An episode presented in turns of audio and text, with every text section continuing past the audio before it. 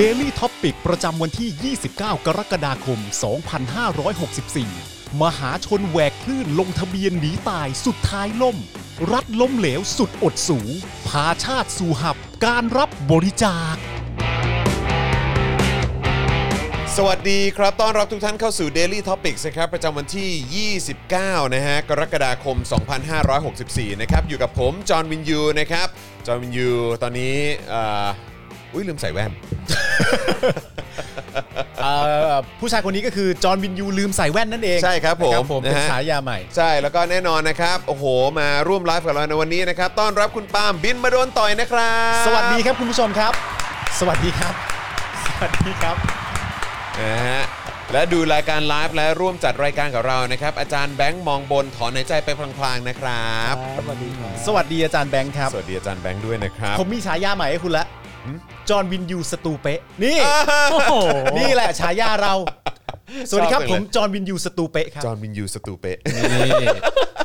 เอ้ยผมเข้าไปดูคอมเมนต์หลังจากที่เราจัดรายการกันวันนั้น หรือตั้งแต่ที่เริ่มทำสตู เออ ใหม่ขึ้นมา เออเออเออ หลายๆคนเข้ามาชมนะฮะ อ๋อเหรอฮะโอ้โห ว่าแบบว่ามีความ ขอบ ดู รั เป็ บ นกันเองนะค ครั รับบ ผ ผม ม แล้วก็น่ารักแล้วก็ดูสบาย มันสบายขึ้นแหละ มันจะคอนทราสต์กับสถานการณ์ความชิบหายวายป่วงที่เกิดขึ้นในประเทศไทย มันต้อง จริง จงใจทำอะไรบางอย่างให้ดูสบายตา มั ขึ้ น น ต้อ มางบ้าง มันต้องพยายามนิดหนึ่งฮะให้มัน ฮะ ซอฟต์ลงหน่อย เพราะว่าคือทุกวันนี้นี่ก็โอ้โหคืออา คือแค่นั่งอ่านข่าวคือเอาข่าวมาวางแต่ละวันนี่ก็แบบโอ้โห อ่า แค่นี้ก็เครียดแล้วอะ จริง ๆ ประเด็นไม่ใช่เพื่อคุณผู้ชมอย่างเดียวนะ เพื่อคนจัดรายการทุกๆ คนด้วย ทุ นะ กคนเลย ฮะ ใช่ไหมก็มีคุณมีครูทอม มี ใช่ไห พี่แขก พี่แขก แขกรับเชิญอีก อาจารย์วาสนา อ่า อาจารย์วินัย พี่ถึกอะไรแบบเนี้ยโอ้โหเต็มเลยครับ ใช่ฮะมันต้องมีบรรยากาศนั่งสบายๆกัน ส แบบ บาย นี้ สบายๆบ้างครับ สบายสบายๆบ้างนะครับนะอ่ะคุณผู้ชมใครเข้ามาแล้วนะครับ ก็อย่าลืมทักทายเข้ามาได้ คอมเมนต์กันเข้ามานะครับนะเซฮายทักทายเข้ามาว่าอยู่ที่ไหนกันตอนนี้นะครับ แล้วก็สถานการณ์เอ่อรอบตัวหรือว่าที่บ้านเป็นอย่างไรบ้างก็อัปเดตกันมาได้นะครับ เราในฐานะที่คล้ายๆ เป็นแบบครอบครัวเดียวกันนะฮะก็เป็น เป็นห่วงทุกๆคนก็อยากให้แชร์เข้ามาหน่อยเราเป็นห่วงพวกคุณมากๆเลยนะครับนะแล้วก็นอกจากนี้นะครับก็อย่าลืมสนับสนุนพวกเรานะครับผ่านทางบัญชีกสิกรไทยนะครับศูนย์หกเก้หรือสแกน QR Code ก็ได้นะครับนะฮะก็เป็นการเติมพลังชีวิตให้กับพวกเราแถบพลังด้านล่างนะครับสำคัญกับเรามากนะครับคุณผู้ชมช่วยเติมพลังให้กับพวกเราด้วยละกันนะครับ ครับ สวัสดีป้าเรืองด้วยนะครับป้าเรืองมาไลฟ์อยู่ตอนนี้เออป้าป้าเรืองมาดูไลฟ์อยู่ตอนนี้ด้วย สวัสดีป้าเรืองครับ นะ ผม ป้าเรืองแหมอยากเจอเอ่อหลานๆแล้วนะครับลูกๆ แหม แล้ว พอพูดถึง นะครับ ป้าเรืองขึ้นมาก็มายเซ็ตก็ไปคิดถึงหลานทันที เนอะเออ นะครับนะฮะอ่ะโอเคนะครับ แล้วก็แน่นอนนะครับ ก็ใครที่อยากจะสนับสนุนเราแบบรายเดือนนะค ค รั รับ บ ได้ด้วยเช่นเดียวกันนะครับ ผ่านทาง YouTube Membership นะครับ กดปุ่มจอย หรือสมัครได้เลยนะครับ ข้างปุ่ม subscribe นะครับ แล้วก็เข้าไปเลือกแพ็กเกจในการสนับสนุนได้นะครับ แล้วก็หลังจากนั้นอย่าลืมกดกระดิ่งนะ หรือว่าสั่นระฆังไว้ด้วยนะครับ จะได้เตือนทุกครั้งที่มีไลฟ์หรือว่ามีคลิปใหม่มา คุณจะได้ไม่พลาดคอนเทนต์เด็ดๆกันด้วยนะครับ ทาง Facebook ครับ กดปุ่ม Become a supporter ได้เลยที่หน้าแรกของแฟนเพจ Daily Topics นะครับ แล้วก็ใต้ไลฟ์นี้นะครับในเอ่อข้างกล่องคอมเมนต์นะครับจะมีปุ่ม Become a supporter อยู่เป็นปุ่มสีเขียวนั่นเองนะครับ รวมถึงคุณสามารถส่งดาวเบิร์นดาวเข้ามาก็ได้นะครับ ถล่มทลายเลยนะครับนะฮะส่งเข้ามาให้กับพวกเรานะครับ ก็เป็นกำลังใจให้กับพวกเราได้นะครับ แล้วก็ยังไปช้อปปิ้งกันที่ Spoke Dark Store ก็ได้นะครับ แล้วก็ใครที่อยู่ต่างประเทศครับสนับสนุนเราผ่านทาง PayPal นะครับเดี๋ยวอาจารย์แบงค์จะแปะลิงก์ไว้ให้ในช่องคอมเมนต์นั่นเองนะครับ ครับผม นะฮะอ่าวันนี้ก็มีเรื่องราวให้คุยกันเยอะอ๋อโอเค เดี๋ยวตอนนี้ผมฝากคุณปาล์ม ได้ คอมเมนต์ก่อนนะครับ เดี๋ยวผมขอไปตั้ง เอ่อเขาเรียกว่าห้องใน Space ก่อน ได้ครับ อ่านะครับ เพราะว่าวันก่อนมีคนก็เข้ามาฟังใน Space กันเยอะมากเลยนะครับ อ่าได้เดี๋ยวผมอ่านคอมเมนต์ให้แต่ผมมีแค่คำถามเดียวฮะตอนที่ประเด็นที่คุณจรพูดเรื่องการตั้ง Space ขึ้นมาเนี่ยเอ่อ Space นี่คืออะไรครับ คืออั อันนี้ ก่อน คำถามหลักเลยฮะ คือบอกตรงๆ ตอนทีคแรรั ก บ ผมก็ไม่รู้ อ่า เออตอนทีแรกผมก็ไม่รู้เหมือนกันนะครับ แต่ ครับ ว่าคือเอ่อมาทราบจากครูทอมเนี่ยแหละ อ่า เออว่า Space มันก็คล้ายๆ Clubhouse ใน Twitter อ๋อโอเค อนะครับ ซึ่งก็เอ่อสามารถเชื่อมโดยตรงกับ follower ของเราได้เลยไง อ๋อโอเคครับผม นะครับนะฮะ เอาโอเค คุณจอนตั้งไปนะครับ อ่าน โอเค คอมเมนต์กันหน่อยดีกว่านะครับอ่าคุณผู้ชมบอกว่าสวัสดีค่ะ วันนี้เลิกงานเร็วได้มาฟังสดนะครับ ผมอ่านี่พี่ปาล์มสุดหล่ออาจารย์แบงค์เอาคำนี้ขึ้นสำคัญมาก ไม่มีครับเนี่ยเออต้องอ่านอันนี้ วันนี้ผมรู้ เอ้ สึ ย กว่า แต่แต่เมื่อกี้ผมเห็นอีกอันหนึ่ง อะไรฮะ คืคุณปาล์มบินมาโดนกะทิ บินมาโดนกะทิ ผมอยู่ที่ไหนผมก็โดนกะทิได้ อย่าลืมว่ากะทิเนี่ยก็มีในต่างแดนนะครับ ใช่ฮะ เออสลิมนี่ก็มีในต่างแดนนะครับ ถูกต้องมันไม่มันไม่ใช่เรื่องแปลกอะไร คุณปาล์มคือเราไปเพิ่งมีฮะ เออ มีสลิมที่แบบว่าอยู่อยู่ต่างแดนแล้วบอกว่าประเทศไทยดีที่สุดอะแต่ นี่ไง ถามว่า นี่ ไงให้กลับมาไหมก็ไม่กลับง ไม่กลับมา ไม่กลับ นี่ไงนี่ไง เอออั อันไหน เย่เย่บินมาโดนกะทิแล้วโอนดีกว่า นี่อย่างนี้ อย่างนี้ ถ้าสมมติว่าโดนกะทิแล้วโอนก็เอากะ เอา ทิ เลยครับ เอากะทิมาราดตัวกันเลย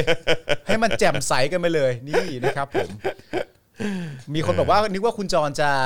เข้าห้องน้ำตั้งแต่ต้นรายการ เอาอย่างอย่างเมื่อกี้ ครับผม เมื่อกี้ก่อนเดินมาจัดรายการนี่ก็เฮ้ยกูเข้าห้องน้ำก่อนดีกว่าอีกสักรอบ อ่า แต่ว่าวันนี้ก็อาจจะมีอีกสักแบบตอนทุ่มหนึ่งอะไรเงี้ย ใช่ครับผม นะครับ ทุ่มหนึ่งเป็นเวลาคุณจอนเป็นคนตรงต่อเวลาครับ ใช่ครับผม กับทุก ๆ เรื่อง นะครับ เป็นเรื่องที่โชคดีนะครับ หล่อจังนี่เห็ เอน อ ไหม ใช่วันนี้คุณแต่งตัวแบบจัดเต็มมากเลยอะ ใช่ รู้สึกแบบอื้อหือ คุณรู้สึกว่าคุณดรอปไหม รู้สึกด้อยค่าผมเลยอะ เฮ้ย จอนคุณใส่แว่นแล้วนะ แปลว่าอะไรวะ แปลว่าใส่แว่นเราก็หล่อไง อ๋อโอเคขอบ เพิ่ม ณรับ พูนความหล่อแล้ว อ๋อครับผมเออ ผมให้โอกาสคุณไว้หนวดคราวแข่งกับผมไหม ตามผมให้ทันใน 3 วัน ผมโอน ผมเอ้ยเออผมโกน ผมโกนทุกแทบจะแบบเหมือนสุดสัปดาห์ อ๋อเหรอค เพ รับ ราะลูกๆมาไง เออ แล้วเวลาเวลาหนวดหนวดมันเยอะอะ ครับ ลูกก็บ่นไง ครับ เพราะว่า เอ่อ เพราะว่ามันทิ่มไง อ๋อ โอ ไป เค ทิ่มหน้าเขาเวลาเราหอมแก้มอะ ได้คุณผู้ชมครับผมจะติดกระดุม เออ นี่คุณชยุดาบอกว่าทำไมพี่ปาล์มคอลึกจังคะ อ๋อ ครับผม ครับผม นอกจากผมคอลึกแล้วผมยังคอแข็งด้วย นะฮะ อุ้ยคุยกันไปเลย อ๋อ วันนี้เป็นวันที่ดีนะครับ ฮะ ผมที่เรามีความจำเป็นที่จะต้องประกาศนะครับ ผมแล้วก็แต่งตั้งให้กับบุคลากรท่านใหม่ ที่มาเป็นผู้นำฝูงชน ให้กับแคว้นกะทิทั่วประเทศไทย คือ คุณเทพโพงามครับ เขาไปเขาหนักจริง ๆ นะ ป่าเทพเนี่ย โอ้โห คือต้องเข้าใจจริงๆคือคือความรู้สึกอย่างหนึ่งก็คือว่า เท่าที่เห็นก็รู้สึกว่าตัวผอม ก็ไม่รู้ว่าเขาไม่เข้าใจว่าทำไมหนักได้ขนาดนั้น อืมนั่นน่ะดิ เอ่อ คือเขาเป็นมานานยังไง ไม่ทราบเลยฮะ เออ ไม่ทราบเลยครับ ไม่เคยสืบประวัติอะไรต่างๆกันานาหน้านี้เลย แต่ว่าอย่างไรก็แล้วแต่เนี่ย ดูจากคอนเทนต์ที่พูดนะครับ ดูจากอารมณ์ที่พูด ดูจากการใช้ภาษาในการสื่อสารเนี่ยก็ต้องขอกล่าวต้อนรับจริง ๆ นะครับผม ครับผม กล่าวต้อนรับจริง ๆ ว่าเอ่อคุณเชษฐ์โพงาม อืม ชัดเจนแล้วฮะ ชัดเจนแล้วนะครับผมแล้วก็เอ่อถ้ามาในเบอร์นี้ก็ยินดีด้วยที่ได้เป็นผู้นำแคว้นกะทิคนใหม่ อืม ครับ นะครับ ผ ผม ม นะครับ น่าน่าชื่นชอบใจมาก เพราะว่าเออก็คืออย่างหนึ่งก็ต้องยอมรับจริง ๆ ว่าหลังจากที่เขาพูดในคลิปนั้นใช่ไหมครับ แล้วหลังจากนั้นเนี่ยเขาก็มีโอกาสได้ไปออกรายการด้วยนะฮะ อ่า ใช่ ที่ออกกับหมอปลาปะ ออกกับหมอปลา เออเออ นะครับผม เออ แล้วก็การพูดการคุยอะไรต่างๆกันานานั่นนู่นนี่อะไรอย่างเงี้ยแล้วแม้กระทั่งดูภาษาที่ใช้ อืม แต่ผมเชื่อเหลือเกินว่าเอ่อผมดูเนี่ย ผมก็ไม่ติด ไอ้ยเรื่องภาษาผมไม่ติดนะ นั่นไง ผม เพราะว่า ดู เพราะว่าคือแบบอย่างเจอเคาน์เตอร์ก็คุยคุยคุยคุยคุยอะไร ไม่ วันนี้อยู่แล้ว ผมไม่ติดอยู่แล้ว เป็นเรื่องปกติมาก ผมแค่อยากจะบอกว่าผมดูเนี่ย ผมไม่ได้ติดเรื่องภาษาที่คุณเทพใช้ อืม และผมก็เชื่อว่าเด็กอีกหลาย ๆ คน ไม่ ที่ มีปัญหากเขาำลังต่อสู้เพื่อประชาธิปไตยอยู่นะตอนนี้ เขาก็ไม่ได้ติดเรื่องภาษา เพราะอะไร เพราะว่าเขาสามารถที่จะก้าวข้ามเรื่องภาษา แยกแยะได้ครับ แล้วก็ไปค้นหาเรื่องคอนเทนต์หรือว่าเนื้อหา ไอ้สิ่งที่ป๋าพยายามจะสื่ออะ พยายาม พยายา จะ มจะสื่ สื่ อ อ สาร อะ เออ แต่ประเด็นก็คือว่าไอ้เรื่องของคอนเทนต์หรือว่าเนื้อหาที่คุณเทพโพงามพยายามจะสื่อเนี่ย อันเนี้ยผมก็ไม่ขอแตะ ไม่รู้จะแตะทำไม คือมีอะไรให้แตะวะกูถาม จริง ก็ เออคือแค่แค่พูดว่าไม่อยากไปแตะนี่ผมก็ฮาแล้วนะ ซึ่งก็เอออันนี้มันคก็รับผ อาจ ม จะเป็นเรื่องที่อืมเป็นพรสวรรค์ของป๋าจริงๆ ใช่ใช่ใช่คือคือ รับผม คือถ้าจะผมจะพูดให้จบก็คือว่าคือเรื่องตัวเนื้อหาเนี่ย ผมไม่ขอแตะ อืม เพราะได้พยายามแตะดูแล้ว ครับ ไม่โด น แล้วก็แล้วก็ไม่ค่อยเจออะไร ไม่ค่อยเจออะไร เออครับผม เอ่อมวลมันเป็นมวลในความว่างเปล่าซะเยอะ ครับมวลฟีลลิ่งมาก ม ก วล ว่าม ฟีลลิ่งมากกว่า มันคือมวล ซะเยอะ ฟีลลิ่งจริงๆ มัน อะ คือมวลฟีลลิ่ง เออ นะค แต่ รับ ถามว่า ผ มีข้อมูลอะไรมามาแบบแบ็กอัพอะไรไม่มีมันเป็นฟีล ไม่ ลิ่ง มี มากกว่า นะครับ ซึ่ง ก็ ก็ซึ่งก็เข้าเข้าเขาเรียกว่าตรงสเปค ตรงสเปค ตรง อ่ะ สเปค ตรงสเปค ใช่ใช่ เอ ใช่ อถ้าสมมติว่ามีคาแรคเตอร์ไหนที่ฟังดูน่าจะเหมาะสม แบบเออ กับ ใช่ การเป็น ใช่ ผู้ แอน ำคนใหม่ ใช่ ก็จะประมาณนี้แบบว่าฟีลลิ่งเยอะๆอะไรอย่างเงี้ยเออก็ ฟีล ก็ แบบฟีลแบบเป็นหัวกะทิอ่ะ เป็นเป็นหัวกะทิ เออครับผม เป็นหัวกะทิเนี่ย ป็หัว สำคัญ กะทิ มาก เป็นหัวกะทิ เป็นหัวกะทิสำคัญมากประกอบอาหารก็อร่อย ครับผม หัวกะทิแต่ก็ต้องบอกเลยว่าเอ่อถ้าเราสังเกตดีๆเนี่ย เราก็ต้องใช้คำพูดว่าสิ่งที่คุณเทพโพงามพูดเนี่ย เป็นการแสดงความรู้สึก อืม ต้องใช้คำนี้นะฮะ อ่าใช่ใช่ใช่ เป็นการแสดงความรู้สึก อาจจะไม่ใช่การแสดงความรู้ อ่าหรือความเห็น หรือความเห็น ยก็อาจจะเป็นความเห็นได้แต่ว่า เป็นความเห็นได้ เป็นความเห็นที่มัน ไปทาง อ่า ความรู้สึกซะมากกว่า แต่โดยรวมผมคิดว่า เออ เหล่านี้คือการแสดงความรู้สึก เออเออเออ แต่ประเด็นก็คือว่าถ้าสมมุติว่าผมคุณจรอาจารย์แบงค์และเด็กๆ อีกหลายคน ไม่ติดเรื่องภาษาที่คุณเทพใช้เนี่ย คุณเทพก็อย่ายุ่งเรื่องภาษาที่เด็กใช้เลยครับ ผมว่าแฟร์ๆอย่างนี้ดีกว่า อ่ใช่แฟร์ๆกัน เพราะว่าเด็กฟังเสร็จเรียบร้อย อ่ะโอเค เรื่องภาษาตัดทิ้งไปโกรธเกรี้ยวอะไรต่างๆนานาว่าไป อ๋อ แต่คอนเทนต์ต้องการพูดโอเค หลักการมันมีเรื่องผู้ใหญ่นะ มันมีเรื่องซีเนียริตี้ จารีตประเพณีค วามเคารพต่อผู้ใหญ่ ตรงสเปคเลยสัตว์ ผู้นำควรจะเป็นแบบนี้ นั่นเลยครับ แวแล้วผู้นำเนี่ยไม่ต้องฟังใครเขาหรอกผู้นำแค่ควรจะเด็ดขาดอ๋อโอเค ประมาณนี้ โอเค ประมาณนี้โอเค ตรงสเปค รู้กัน เป็นเป็นที่รู้กัน เป็นที่ ว่า รู้กัน แล้วก็ต้องย้ำอีกครั้งหนึ่งนะครับว่า โดยส่วนของเนื้อหา คงไปแตะไม่ได้จริงๆฮะ ใช่ครับผมนะฮะก็ก็ นะครับ เอาเลยฮะ ครับ เอาเลยฮะ เอาก็ไม่ไม่มีอะไรครับ ครับครับ ก็แค่แค่ ก็อารมณ์ว่าให้ก็ก็ให้ อ่า อยู่บนหิ้งเข้าไปฮะ ใช่ ครับผม แต่ว่าอย่างที่บอกไปก็คือก็ก็คิดมาทั้งวันนี้ว่าเออเดี๋ยวพอมาคุยกับคุณอะไรอย่างเงี้ยเราจะเราจะเมนชั่นเรื่องเรื่องเขาดีไหมก็มีความรู้สึกว่าเมนชั่นก็ได้ เออ หรือไม่เมนชั่นก็ได้ ก็ไม่มีปัญหา ถ้าจะ ครับ เมนชั่น ผ ก็แปลว่าก็อย่างที่ทำก็ไม่เป็นไร Yeah, yeah, นะครับผม ครับ เป็นการ ผม เป็นการแสดงความรู้สึกรู้สึกฮะ ครับผมนะฮะแล้วก็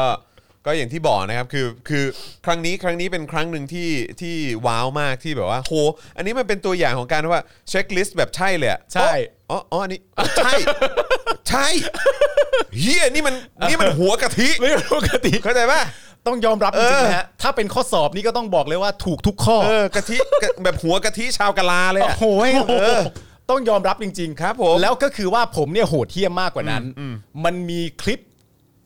ของคุณเทพเนี่ย พูดอยู่ในหลายๆ คลิปด้วยกัน แล้วผมก็ไปตามดู เดี๋ยว ค ก่ ลิ อ ป นดู เนี่ย ดูหมดเลยเหรอ ดูหมด เลย เพราะว่าแต่ละช่องเนี่ย เออ ให้ความเห็นไม่เหมือนกัน อ่าโอเค ช่องไหนมีมวลมหาประชากะทิเยอะ อ่าอ่า ก็จะให้ความเห็นในเชิงบวก อ่าครับ แล้วผมก็ได้แต่แบบเหมือนแบบดูแล้วก็แบบว่าหลังจากฟัง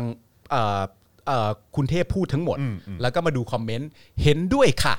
จริงที่สุดค่ะ เต็มร้อยเปอร์เซ็นต์ค่ะ อะไรต่างๆนานานั่นนู่นนี่ แล้ววันหนึ่งเว้ยมันมีคอมเมนต์ประมาณที่ 5 ที่ 6 มันมีนาตาชาโผล่มา ไอ้นาตาชานี่มันร้ายกาจมาก มันทำร้ายคุณเทพอย่างจัดเจนมาก คือ มันพิมพ์ว่าอะไรรู้ไหมอยากให้คลิปนี้ถูกแชร์เยอะ ๆค่ะ ใจร้ายชิบหาย ใจร้ายมาก กูรู้เลยว่ามึงไม่ใช่กะทิ มึงเป็นนาตาชา เพราะถ้าว่าคนที่รักคุณเทพจริงๆเนี่ย จะไม่ทำแบบนี้ จะไม่ทำร้ายคุณเทพแบบ จะ นี้ ไม่จะไม่เสนออะไรแบบนี้ จะไม่เสนออะไรแบบนี้ อยากให้คลิปที่คุณเทพพูดถูกแชร์ไปเยอะๆค่ะ มึงใจร้าย มึงใจร้าย คนดีๆ ไม่ทำอะไรโหดเหี้ยมแบบ ต้อ นี้ งบอกว่ามึงแม่งอำมหิตนะ มึงอำมหิต เใช่ จิต มึง ใจแม่งทำด้วยอะไรวะ เกินไปแล้ว เออครับ มึงเกิน ผม ไปแล้ว เฮ้ย แม่ง มึงจะทำกับหัวกะทิแบบนี้ไม่ได้นะเว้ย เกินไปแล้วจริงๆ อยากให้คลิปนี้ถูกแชร์ไปเยอะๆค่ะอำมหิต อำมหิต อำมหิต จริง มาก นะครับ ใจคุณแม่งทำด้วยอะไร แม่งโหดมาก เอ้ยนะครับ อ่ะระหว่างนี้นะครับเดี๋ยวเราจะอ่านหัวข้อข่าวให้ฟังนะครับ ว่าวันนี้เราจะมากับเรื่องอะไรบ้าง เออ นะครับแล้วก็คุณผู้ชมครับสามารถเติมพลังให้กับพวกเราได้นะครับ ผ่านทางบัญชีกสิกรไทยนะครับ 0698975539 หรือสแกน QR Code ก็ได้นะครับ ครับ นี่นะฮะ นี่มาเลยนะครับโอนกันเข้ามานะครับ ครับ นะฮะแล้วก็นอกจากนี้นะครับอย่าลืมนะครับสนับสนุนเราแบบรายเดือนได้ผ่านทาง YouTube Membership แล้วก็ Facebook Supporter ด้วยนะครับ ครับผม นะฮะคุณ Potato บอกว่า Hello darkness my old tape I've come to talk with tape again because a vision softly creeping โอ้โหครับผม ครับผม นะฮะเอ่อสวัสดีครับสู้ๆนะครับขอบคุณมากนะครับนะฮะเอ่อคุณแก๊ปบอกว่าตำรวจบอกว่าคนที่ตายข้างถนนเป็นการจัดฉากความผิดทางอาญาพี่จอนช่วยฮะฮะตำรวจบอกว่าเป็นการจัดฉากนะเหรอ เดี๋ยวขออันนี้ก่อนได้ไหมฮะ เออเดี๋ยว หมายขอเช็คก่อนได้ไหม เดี๋ยว ฮะ เดี๋ยวเดี๋ยวฝากฝากน้องกริ่งดีกว่าเดี๋ยวให้ ครับ เดี๋ยวให้ โอเค กริ่งเช็คให้ดีกว่า อ่าน นะครับนะฮะว่าเป็นสื่อที่ไหนเอามานำเสนอว่าว่าตำรวจบอกว่าเป็นการจัดฉากเออนะครับแต่เห็นอยู่ว่ามีเหมือนแบบเป็นคล้ายๆ แชร์กันส่งต่อ forward กันในกรุ๊ปไลน์ มีบอกว่าออกข่าวแล้วครับ อ๋อเหรอ อ๋อ มีออกข่าวแล้วเหรอครับ ผมเห็นผมเห็น ข่าว ว่าผมเห็นว่ามีที่ตำรวจเนี่ยเอ่อที่เอ่อในกรุ๊ปไลน์เนี่ยเขาก็จะแชร์การบอกว่าเนี่ยเออไม่ได้นะ อย่าไปแชร์ข่าวพวกนี้นะ เพราะว่าจริง ๆ แล้วที่ที่เห็นว่ามีคนตายข้างถนนน่ะมันเป็นการจัดฉาก เพราะว่ามันมีพรรคการเมืองอ่ะไปไปจ้างออกไนเออทีมโปรดักชันมาทำอะไรแบบนี้ ตั้งแต่แบบไอ้เอ่อการชุมนุมรอบก่อนที่เอาพิตตี้มายืนถือป้าย อืม แล้วจนตอนนี้ก็มาจัดฉากว่าคนตายข้างถนนเอออในกรุ๊ปไลน์อ่ะมีแชร์กันอย่างนั้น เออ อันนี้ลามมา Facebook แล้วฮะ เออแล้วก็มีการ ลามมา Facebook แล้วก็ที่อาจารย์เจษฎาแชร์ไงที่บอกว่ามีการ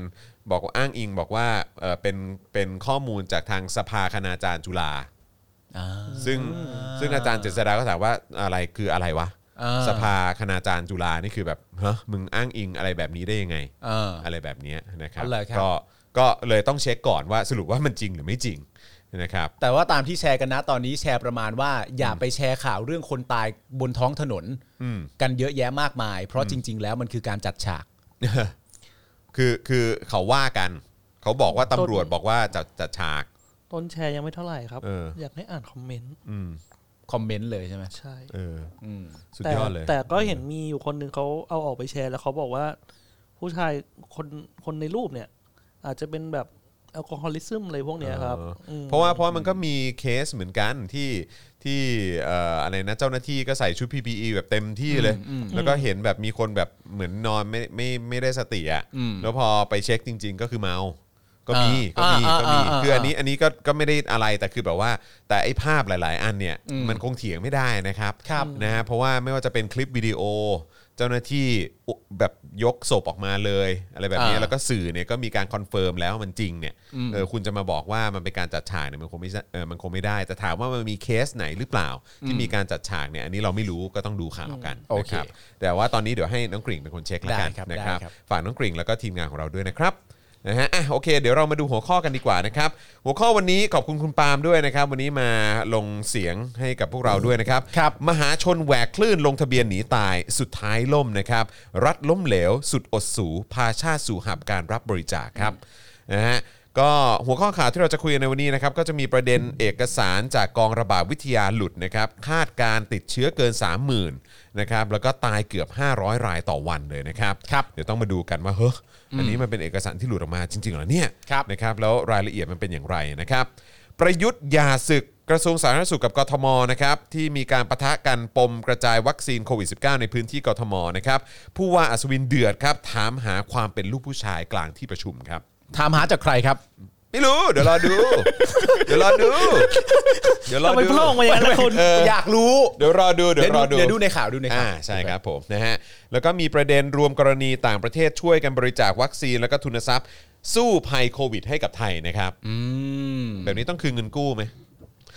อ๋อเพราะในเมื่อ คือได้รับบริจาคอะไรกันมาขนาดนี้แล้วเนี่ย อเดี๋ยวดูก่อนอาจจะไม่พอไง เย้ อาจจะไม่พออาจจะไม่พอ นะครับนะฮะก็อันนี้เดี๋ยวเราจะรวบรวมนะครับ ซึ่งก็มีมาจากทั้งอังกฤษนะครับมาจากสหรัฐอเมริกา แล้วก็อย่าลืมว่าก่อนหน้านี้ก็มีจากญี่ปุ่นด้วยมั้ง ใช่ครับ ใช่ไหมครับนะฮะเอิ่มชวนครับนะฮะชวนหลีกภัยนะครับสายตรงถึงดอนครับนะฮะ ครับ คุณดอนปรมัตถ์วินัยนะครับแนะประสานขอวัคซีนอเมริกา 50 ล้านโดสนะฮะแล้วก็ชี้แจงนะครับว่าอยู่ระหว่างดำเนินการแต่ยังไม่เกิดผลครับนะฮะต้องมาดูกันมันขนาดนั้นเลยเหรอ ครับ นะอนุทินโต้ภาพแออัดศูนย์ฉีดวัคซีนบางซื่อแค่ช่วงเช้า แล้วก็มันเป็นมุมกล้องครับ ครับนะฮะเปิดจองคิวออนไลน์แก้ปัญหาคน Walk in ล้นนะครับบางซื่อประชาชนแห่ลงทะเบียนจนเว็บล่มครับ ครับ นะฮะก็ดูเหมือนว่าไม่รู้ว่าเป็นการแก้ปัญหาที่ไม่ได้แก้ปัญหาหรือเปล่านะครับ ครับ รวมความเข้าใจผิดเรื่องม้าเต็งและโครงการโควัคที่รัฐเป็นผู้สร้างนะครับ ครับ เดี๋ยวเรา ผม มาดูกันดีกว่าว่าสรุปเป็นเราเหรอที่เราเข้าใจผิด หรือว่าสรุปว่าข้อมูลที่รัฐพยายามสื่อสารกับเราตั้งหากที่ทำให้เราเข้าใจผิด กู นะครับ ใช่ไหมกูเข้าใจผิดไปเองใช่ไหม นั่นน่ะสินะครับนายกสั่งดำเนินคดีผู้ปล่อยเฟกนิวส์รายใหญ่นะครับไม่เว้นคนดังและสื่อนะครับด้าน 6 องค์กรสื่อออกแถลงการณ์จี้รัฐยกเลิกมาตรการจำกัดเสรีภาพประชาชนครับสื่อออกมาเคลื่อนไหวแล้วนะครับ ครับผม อื ดีครับ นะฮะ สื่อออกมาแล้วหมอออกมาบ้างแล้วนะครับ คนในวงการบันเทิงมาบ้างแล้วดีครับดี ผ ดี ม ดี นะฮะคลังเผยนะครับเศรษฐกิจไม่ติดลบ อ้าว ยันพรกกู้เงิน 5 0 0แสนล้านยังเหลือครับ ถ้าไม่พอพร้อมกู้เพิ่มทันที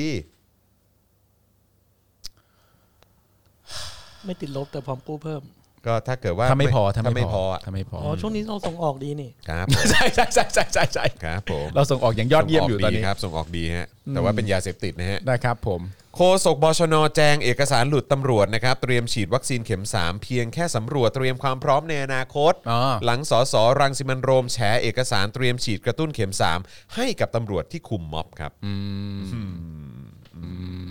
นะครับนะฮะเครือข่ายนักวิชาการเพื่อสิทธิพลเมืองนะครับเชิญชวนประชาชนร่วมรณรงค์โดยการจุดเทียนสร้างความตระหนักรู้ การเผชิญวิกฤต ฐการรัฐล้มเหลวครับ อืม อืมนะครับนะฮะอ่ะก็เดี๋ยวดูแล้วกันนะครับว่ารายละเอียดข่าวแต่ละข่าวเป็นอย่างไรบ้างนะครับนะฮะแล้วก็ย้ำอีกครั้งนะครับ ใครที่เข้ามาแล้วก็สามารถทักทายกันเข้ามาได้นะครับคอมเมนต์กันเข้ามานะครับ ก็อยากจะคุยกับทุก ๆ ท่านเลยนะครับเอิ่มมังคุดโลละสิบบาทเหรอ แล้วครับ โอ้โหโลละสิบบาท อันนี้คือถูกมากเลย ค ใช่ รับ ไหมเนี่ย ผม เออนะครับ มังคุดเนี่ยก็คือฟันกรามซี่ในสุดนะฮะแล้วเราก็ต้องผ่าออกมา นั่น เว นั่ ลา นนั่นฟันคุดครับ ขอบคุณครับ เ ก็มันได้ยินนะ เออครับผม ก็ต้องเล่นนะ อ่ะอ่ะให้ให้หน่อยให้หน่อย โอเค เออ ขอบคุณ ค ครั รับบผมได้อยู่ได้อยู่ ได้อยู่ได้อยู่ ครับผมได้อยู่ได้อยู่ได้อยู่ครับผมนะฮะ นี่ถ้ามึงไม่แก้กูน้อยใจเลย นะกูงอนเลยนะถึงงอนนะอันนี้ถึงงอนเลยนะ เห็นไหมคุณแบงค์พิษณุมานั่นฟันคุด อ๋อนี่ขอบคุณครับผม นะฮ ะคุณคาริน่าวะชงสว่านเจี๊ยบเลยครับผม นี่ชงชงแล้วจ้องหน้าด้วยนะแก้สีเฮียแก้สีแก้สีมึงแก้สี เออนะฮะคุณวราคุณวรายุทธ์บอกว่าอ่ะได้ไปอีกหนึ่งตับเออ ครับ นะ ผม คุณธีระบอกว่าผมเริ่มเครียดกับมุกพี่ปาล์มแล้วนะ ขอไปขอไปจริง คุณ นะ นัทพลบอกคุณคุณนัทพลบอกโอ้ผิดหวังชิปพี่ปาล์ม เฮ้ยเฮ้ยต่อไปนี้ ผมจะไม่เล่นมุกมังคุดเป็นฟันคุดอีกแล้ว ไม่ว่าจะเกิดอะไรขึ้นผมก็จะไม่เล่นอีก ค แล้ว รับผม ขอไป นะฮะ ขอไปจริง เออมุกเมื่อกี้น่าปล่อยให้เงียบนะครับ อ้าวแล้วความเป็นเพื่อนอ่ะ ความเป็นเพื่อนอยู่ไหนอะ เออนะครับ อ่าโอเค เดี๋ยวเข้าข่าวกันดีกว่า โอเค เข้าข่าว ได้คกันดี รับ กว่านะครับ เริ่มกันเลยดีกว่านะครับ เริ่มจากเอกสารจากกองระบาดวิทยาหลุดไหมนะครับ ประเด็นนี้ก่อนละกันนะครับ เมื่อวานนี้นะครับในโลกออนไลน์เนี่ยมีการเผยแพร่เอกสาร การคาดการณ์สถานการณ์การระบาดโควิด -19 ของประเทศไทยนะครับ ระหว่างสิงหาคมถึงธันวาคม 64 นะครับ อันนี้คือยังไม่ถึงนะ ครับ นะครับอันนี้น่าจะเป็นการคาดการณ์สถานการณ์โควิด -19 ในไทยนะครับระหว่างสิงหาคมถึงธันวาคม 64 ที่จัดทำโดยกองระบาดวิทยากรมควบคุมโรค กระทรวงสาธารณสุข และสำนักงานพัฒนานโยบายสุขภาพระหว่างประเทศ กระทรวงสาธารณสุขนะครับซึ่งถูกนำเสนอไปเมื่อวันที่ 27 กรกฎาคมที่ผ่านมาครับ อืม โดยในข้อมูลนะครับเอ่อโดยข้อมูลในเอกสารดังกล่าวเนี่ยนะครับทำให้พบว่ายอดผู้ป่วยติดเชื้อกลุ่มสีเขียวนะครับที่อยู่ระหว่างการรักษานะครับซึ่งตามยอดล่าสุดเมื่อวันที่ 25 กรกฎาคมเนี่ยนะครับ ครับ มีจำนวนทั้งสิ้น 67,501 รายนะครับอันนี้เป็นผู้ป่วยติดเชื้อกลุ่มสีเขียวนะครับ ซึ่งคาดการณ์ได้ว่ายอดการรายงานต่ำกว่าความเป็นจริงประมาณ 6 เท่าครับ อืมครับ นะฮะ เพราะฉะนั้นคือเผลอๆ อาจจะต้องคูณคูณ 6 เข้าไปนะฮะ ครับ เพราะติดเชื้อจริงจากการคาดการณ์เนี่ยอยู่ที่ราว 45,006 คนครับ อันนี้แหละคูณหกแล้วแหละ โหดมาก อ๋อแต่อันนี้เรากำลังพูดถึงยอดผู้ป่วยติดเชื้อกลุ่มสีเขียวถูกไหม สีเขียวสีเขียว ที่อยู่ในระหว่างการรักษาแล้วนะตอนนี้ แต่ก็แปลว่ามีเชื้ออยู่ในตัว ถูกต้อง ใช่ไหมครับนะฮะ อ่า คือถ้าถ้าตามคาดการณ์จริง ๆ คาดการณ์ว่าที่เราเห็นเห็นๆกันอยู่เนี่ยมันน่าจะต่ำจากเอ่อต่ำกว่าความเป็นจริง ถึงหกเท่า ถึง 6 เท่า เออ ถ้าเป็นจริงเนี่ยมันต้องคูณ 6 เข้าไป ครับ ไอตัวเลขที่เห็นอยู่นะครับ ซึ่งจริง ๆ ก็คือประมาณ 4 5 0 0 0 คนเลยทีเดียว ใช่ครับ นะฮะ ส่วนผู้ป่วยสีเหลืองนะครับที่มีรายงานจำนวน 85,937 รายเนี่ยนะครับคาดการณ์ว่ารายงานตรายงานต่ำไปกว่าความเป็นจริงประมาณ 3 เท่า อันนี้ก็ต้องคูณ 3 เหมือนกัน ครับ จากตัวเลขที่เราเห็น ครับ เพราะติดเชื้อจริงจากการคาดการณ์น่าจะอยู่ที่ 257,811 รายครับ อันนี้สีเหลืองนะครับ ใช่ครับผม คาดการณ์นะฮะ คาดการณ์นะครับนะฮะเอ่อขณะที่ผู้ป่วยสีแดงในเอกสารเนี่ยระบุไม่ใส่ท่อช่วยหายใจมีจำนวน 4,151 ราย อันนี้คือที่น่าจะเข้าใจว่าน่าจะเป็นป่วยแบบป่วยป่วยหนักอะเนาะ ครับ นะครับ และผู้ป่วยสีแดงนะฮะที่ใส่ท่อช่วยหายใจมีอยู่ที่ 961 ราย ครับ นะครับ โดยสรุปข้อมูลจากเอกเอกสารนี้เนี่ยพบว่านโยบายล็อกดาวน์มีผลต่อการลดจำนวนผู้ติดเชื้อใหม่ และผู้เสียชีวิตในระยะสั้นได้ไม่มากนัก ครับ เพราะฉะนั้นคือกำลังจะบอกว่านโยบายล็อกดาวน์เนี่ยไม่ได้ลดการติดเชื้อ ครับ เอ่อเท่าไหร่ สักเท่าไหร่นะครับ แต่ส่งผลต่อการลดจำนวนผู้ป่วยในระยะยาว ครับ นะครับ มีผู้อธิบายไว้ว่าสิ่งที่พยายามทำตอนนี้คือป้องกันไม่ให้เกิดการตายหมู่ในระยะต่อไปแบบที่เกิดขึ้นในประเทศอินเดีย นะครับเพราะฉะนั้นก็คือหมายความว่าโอเคก็มีคนป่วยแหละ แต่ก็คือแบบเออก็อาจจะแบบมีความพยายามจะทำไม่ให้แบบว่า เสียชีวิต ต้องต้องเสียชีวิตนะนะคครัรับ บ ก็คือพยายามพยายามเอ่อดูแลไม่ให้เสียชีวิตอือะม อันนี้สำคัญที่สุดนะครับ นอกจากนี้นะครับได้มีผู้เสนอให้ล็อกดาวน์ 25%ครับเป็นเวลา 2 เดือน ครับ 2 เดือน ล็อกดาวน์ 25%นะฮะ ล็อกดาวน์60 วัน เป็นเวลา 2 เดือน 60 วัน เพื่อลดการระบาดลง โดยให้เร่งฉีดวัคซีนให้กับคนสูงอายุ เพื่อคุมจำนวนผู้ป่วยหนักไม่ให้เกินวันละ 1,500 รายต่อวัน ครับ และลดจำนวนการเสียชีวิตให้ไม่เกิน 200 รายต่อวัน ไปจนถึงเดือนธันวาคมครับ ไปจนถึงเดือนธันวาคมเลยเหรอ ไปจนถึงเดือนธันวาคมครับ ย้ำอีกครั้งไอ้ไอ้ประโยคตรงนี้นะเอ่อไอ้ย่อหน้านี้น่าสนใจ ครับ นอกจากนี้ได้มีการเสนอได้มีผู้เสนอให้ล็อกดาวน์ 25%เป็นเวลา 2 เดือน อืม 60 วันนะนะฮะ ครับ เพื่อลดการระบาดลง โดยให้เร่งฉีดวัคซีนให้กับคนสูงอายุ เพื่อคุมจำนวนผู้ป่วยหนักไม่ให้เกินวันละ 1,500 รายต่อวันใช่ไหมฮะเพราะฉะนั้นตอนนี้คือเขาเขาก็คงเน้นไปที่ผู้สูงอายุ ซึ่งมีความเปราะเปราะบางมากอะ ครับ นะครับและลดจำนวนการเสียชีวิตไม่ให้เกิน 200 รายต่อวัน อืม ไปจนถึงเดือนธันวาคม ครับ เพราะฉะนั้นคือมีความเป็นไปได้ว่า ไปถึงไปถึงช่วงปลายปีอะวันละ 200 นี่ก็น่ากลัวนะ ใช่ คือมีความเป็นไปได้ถ้าถ้าถ้ายังไม่เร่งทำอะไรอ่ะ ครับ ถ้าไม่เร่งฉีดวัคซีนอ่ะ อืม เออนะค ซึ่ง รับ จริง ๆ ประเด็นนี้ก็เป็นประเด็นที่เอ่อคนเขาก็ถามหาอยู่ตลอดเวลา เขารู้แล้วว่านโยนโยบายพวกพวกคุณพวกท่านเป็นแบบนี้ ซึ่งเขาก็ถามกันว่าแล้วในความเป็นจริงนโยบายแต่ละอันที่ออกมาเนี่ยที่เอ่อการเปิดร้านการอะไรต่างๆนานานั่นนู่นนี่อะไรเงี้ยธุรกิจที่มันล้มตายลงไป จากการแบบโอเค กูหยุดก็กูหยุด อืม หรือกูเปิดอ่ะบางคนก็เปิด แต่ว่าเมื่อหยุดเสร็จเรียบร้อยเนี่ยมันป้องกันปัญหาเหล่านี้ได้จริงหรือเปล่า ซึ่งคำนี้เป็นคำที่สำคัญมากว่า โดยเร่งฉีดวัคซีนเนี่ยผมเชื่อว่าใครก็รู้นะครับ ว่าตอนในช่วงเวลาแห่งการล็อกดาวน์เนี่ยต้องเร่งฉีดวัคซีน และเร่งตรวจ เออ และเร่งนำเข้าวัคซี และ น เร่งนำเข้าวัคซีน นำเข้าวัคซีน ตรวจโควิด ฉีดวัคซีนก็รู้อยู่แล้วอะ ใช่แต่ว่าก็คือไอ้อีกหนึ่งเรื่องที่ที่ที่มันน่ากังวลก็คือว่าบางทีอ่ะก็คือว่าอยากจะเร่งฉีดแต่ว่าไม่มีวัคซีนอ่ะ ใช่ อันี้ก็แบบอันนี้ก็เป็นเรื่องใหญ่นะ อันนี้ก็เป็นเรื่องใหญ่ครับ เพราะว่ามันไม่สอดคล้องกัน ใช่ก็คืออยากฉีดอยากเร่งฉีดมากแต่ว่าวัคซีนไม่มีเนี่ย เออ ก็ลำบากนะฮะ ใช่ ฉันต้องการจะเดินทางไปที่แห่งนี้มาก แล้วมันไกลแสนไกล ฉันไม่มีรถ ฉันไม่มีค่าเครื่องบิน และฉันไปเรือไม่ได้ ก็ไม่ได้ไปนะฮะ เออไม่แล้วก็วันนี้เห็นมีคนแชร์กันใช่ไหมบอกว่าเฮ้ยจริง ๆ แล้วมันมีศูนย์ฉีดอยู่ที่เดอะมองงามวงวานมั้งหรือว่าที่ไหนผมไม่แน่ใจแต่เขาก็แล้วเขาก็บอกด้วยว่าโอ้ที่นี่ฉีดแอสตรานะเออใครมี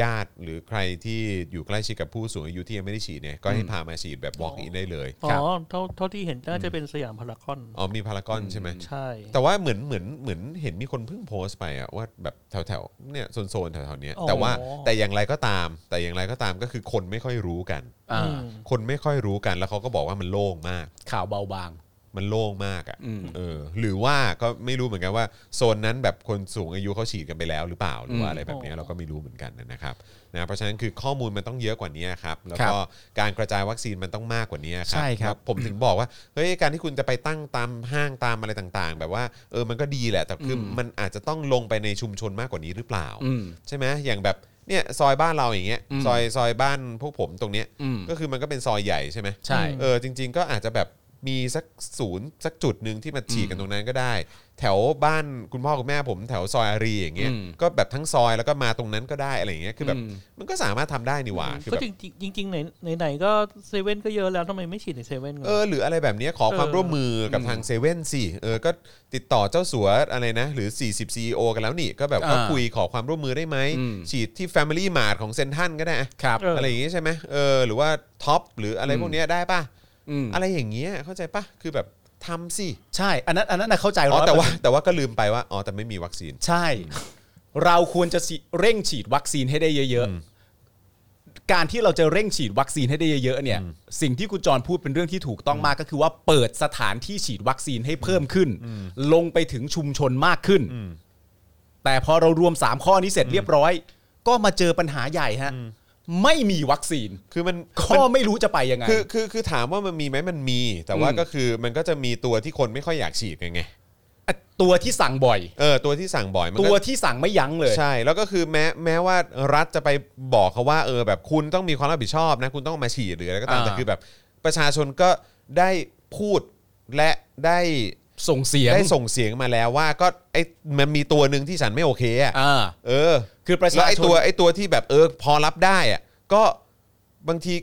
มีไม่พออา ต้องรอล็อตต่อไปหรืออะไรแบบเนี้ยคือ ล็อตต่อไปและต่อไปด้วยนะ อะไรอย่างเงี้ย ล็อตต่อไป เข้าใจป ที่สัญญาแล้วเลื่อนสัญญาไปอีกสัญญาด้วยนะ ะใช่ เออ มันบอกว่าเฮ้ยปีนี้จะได้เท่านี้อ้าวกลายเป็นว่า เออมันจะต้องเลื่อนไปเป็นพฤษภาปีหน้า ปีหก ถึงจะครบอะไรแบบเนี้ยซึ่งเราก็อ้าวคือยังไงกันแน่วะเนี่ย แล้วจริง ๆ ที่ประชาชนส่งเสียงนะตอนนี้ก็คือว่าใช่คุณมี เพราะว่ามันมีมันมีอยู่ยี่ห้อหนึ่งที่สั่งกันเก่งมากอะ อืม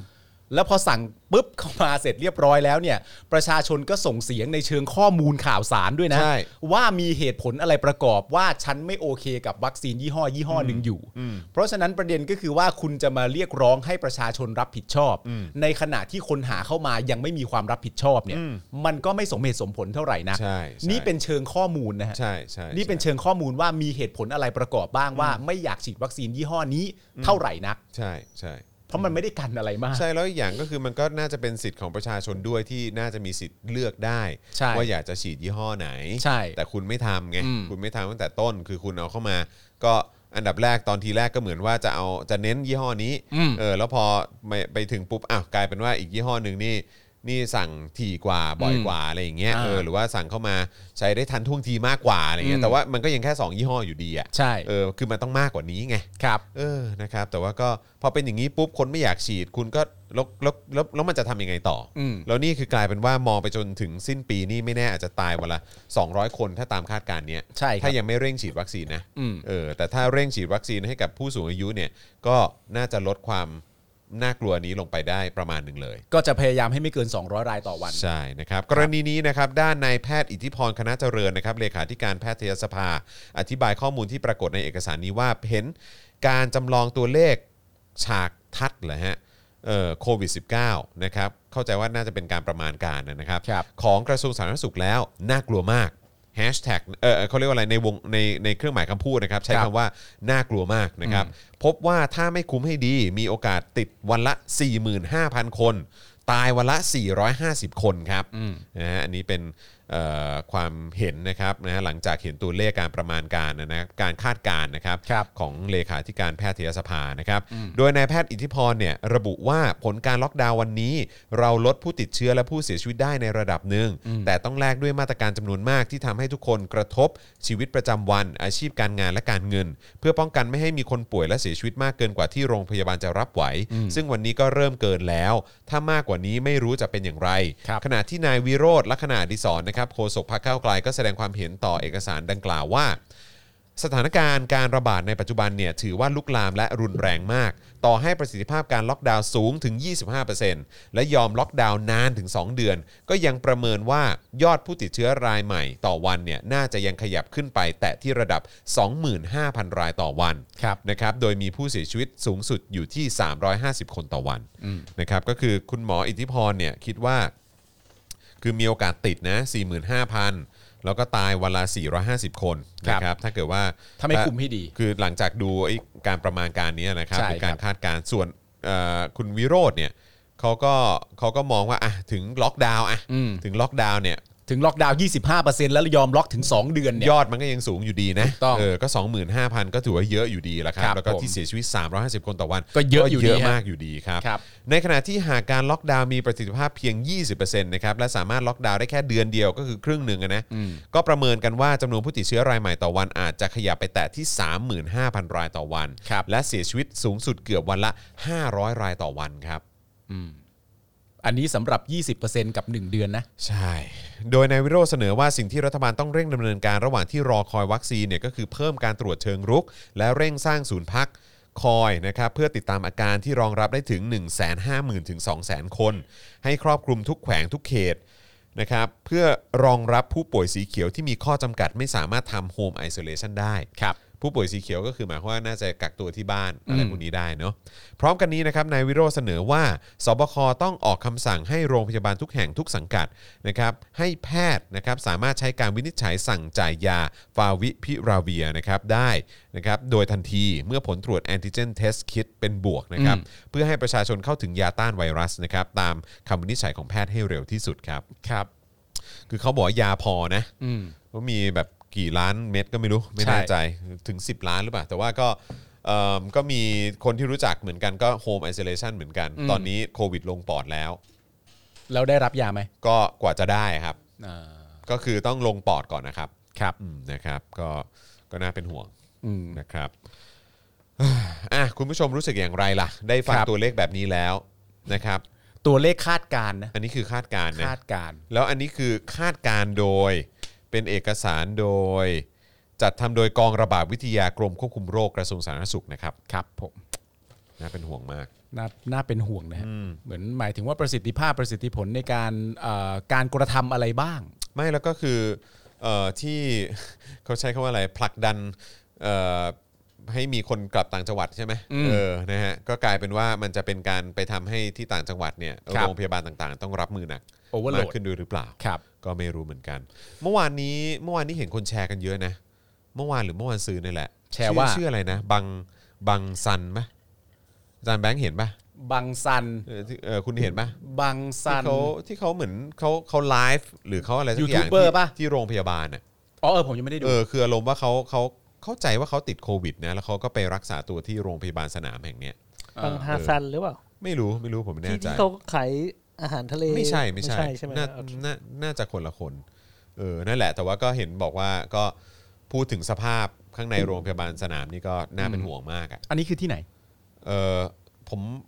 ผมไม่ชัวร์สถานที่ผมยังไม่ไม่ โอเค พูดถึงชื่อดีกว่า เออ นะครับนะแต่ว่าก็นั่นแหละคือเห็นสภาพโรงพยาบาลสนามอันนั้น แล้วเนี่ยซึ่งก็เป็นโรงพยาบาลสนามที่ค่อนข้างที่ที่มีข่าวด้วยแหละ เออ เออ นะครับ ก็ ก็ได้ฟังจากเขาอธิบายแต่ละอย่างนี่ก็ ก็น่าเป็นห่ว ก็ ง น่าเป็นห่วง คือ คือเสียชีวิตที่นั่นก็วันละเกือบสิบ10 รายเหมือนกัน ขนาดว่าอยู่ที่โรงพยาบาลสนามแล้ว ใช่ แล้วก็คือเหมือนแบบเอ่อบุคลากรทางการแพทย์ แล้วก็คุณหมออะไรต่างๆ เนี่ย ก็ทำเต็มที่อ่ะ คือเขาก็บอกที่นี่ก็ทำเต็มที่อยู่แล้ว คือเขาก็พยายามทำเต็มที่ให้ดีที่สุด แต่บางทีบุคลากรทางการแพทย์เขาเขารับมือไม่ไหวจริงๆ เพราะว่า ใช่ฮะ เพราะว่าปริมาณของผู้ป่วยมันเยอะมากจริงๆครับ เยอะมากจริงๆ ครับผม บอกชื่อบังบังชาเหรอ อ่ะบางบาง บาง ชา ซา บาง บาง ซาใช่ไหมฮะเออนะครับก็ก็ บางซา ก็ ครับ เอออาจอาจจะต้องไปลองดูกัน โอ เอ เค อผมดูแล้วผมก็สะเทือนใจ คือตอนนี้ไม่มีคลิปไหนที่เกี่ยวกับผู้ป่วย หรือว่าที่เกี่ยวกับการรักษาหรืออะไรก็ตาม หรือการเสียชีวิตที่ไม่ไม่มีคลิปไหนเลยที่ไม่สะเทือนใจ อ๋อ ฮะ แน่นอนฮะ สะเทือนใจทุกคลิปคือแล้วมันสะเทือนใจหนักขึ้นเรื่อยๆ จะเป็นเคสเบาเคสหนักหรืออะไรก็ตาม ยังไงก็ก็สะเทือนใจครับเพราะว่า ใช่ครับ คือนี่คือสิ่งที่คนไทยกำลังเจอ ใช่ครับ เออ มันหลากหลายสถานการณ์ที่เกิดขึ้นนะครับ หมายถึงว่า อย่างที่เราเคยรายงานข่าวไปคือเสียชีวิตในบ้าน เสียชีวิตข้างถนน เสียชีวิตที่โรงพยาบาล เสียชีวิตที่โรงพยาบาลสนาม โรงพยาบาลสนาม แต่เหล่านี้ทั้งหมด ก็เรียกว่าเสียชีวิตทั้งหมดนะฮะ ใช่ครับผมแล้วก็ทุกทุกแบบทุกเพศทุกวัยอ่ะ ใช่ครับ เนอะแล้วก็ตอนนี้นี่เห็นข่าวแบบการเป็นเด็กกำพร้าเยอะมากอะ อืม ที่ต้องเสียพ่อเสียแม่ไปนะครับ เฮ้ยครับผมอ่ะคราวนี้อืมทีแรกจะประยุทธ์หย่าศึกสาธารณสุขกทม แต่ผมก็รู้สึกว่าอืมอ่ะแต่เขาก็พูดถึงเรื่องโควัคนะ เอาซะหน่อยเอา อ่ะสั ซะ ก ห ห น่ น่ อ อย ยละกันนะครับทีแรกจะแบบว่าเออเห็นเขากัดกันอ่ะก็แบบ ว่าจริง ๆ ก็อืมอืมอืมก็วันนี้มันก็ต้องมาถึงอยู่แล้วแหละ ใช่ เออนะครับแต่ดูรายละเอียดหน่อยว่ากันเรื่องอะไร เอ้ยมันมีประเด็นเรื่องโควิดเราต้องเอาไว้หน่อย ใช่ใช่สักหน่อย เพ ละ ราะสำคั กั ญ นนะครับมีรายงานนะครับระหว่างการประชุมครมเมื่อวันที่ 27 กรกฎาคมที่ผ่านมานะครับช่วงหนึ่งของการประชุมครับนายอนุทินชาญวีรกูลนะครับได้รายงานเรื่องสถานการณ์การฉีดวัคซีนว่าในปี 64เนี่ยไทยจะได้รับวัคซีนทั้งสิ้น 110 ล้านโดส ครับ เขาบอกว่าในปี 64 นะครับ ไทยจะได้รับวัคซีนทั้งสิ้น 110 ล้านโดสนะครับ ครับ นะฮะ เป็นไปตามเป้าที่ได้วางไว้ และจำนวนดังกล่าวเนี่ยยังไม่ได้นับรวมวัคซีนทางเลือกด้วยนะ อย่างพวกซิโนฟาร์มหรือโมเดอร์นานะครับ อ่า ส่วนการเข้าร่วมโควัคเนี่ยนายอนุทินยังชี้แจงด้วยนะครับ ว่าตามหลักเกณฑ์ของปี 64เนี่ยประเทศไทยเป็นประเทศรายได้ปานกลางถึงสูง หากจะเข้าร่วมเนี่ยต้องเสียค่าใช้จ่าย อีกทั้งยังยกตัวอย่างบางประเทศที่ได้รับวัคซีนจากโควัคว่าจำนวนที่ได้ไม่ได้มากเท่าไหร่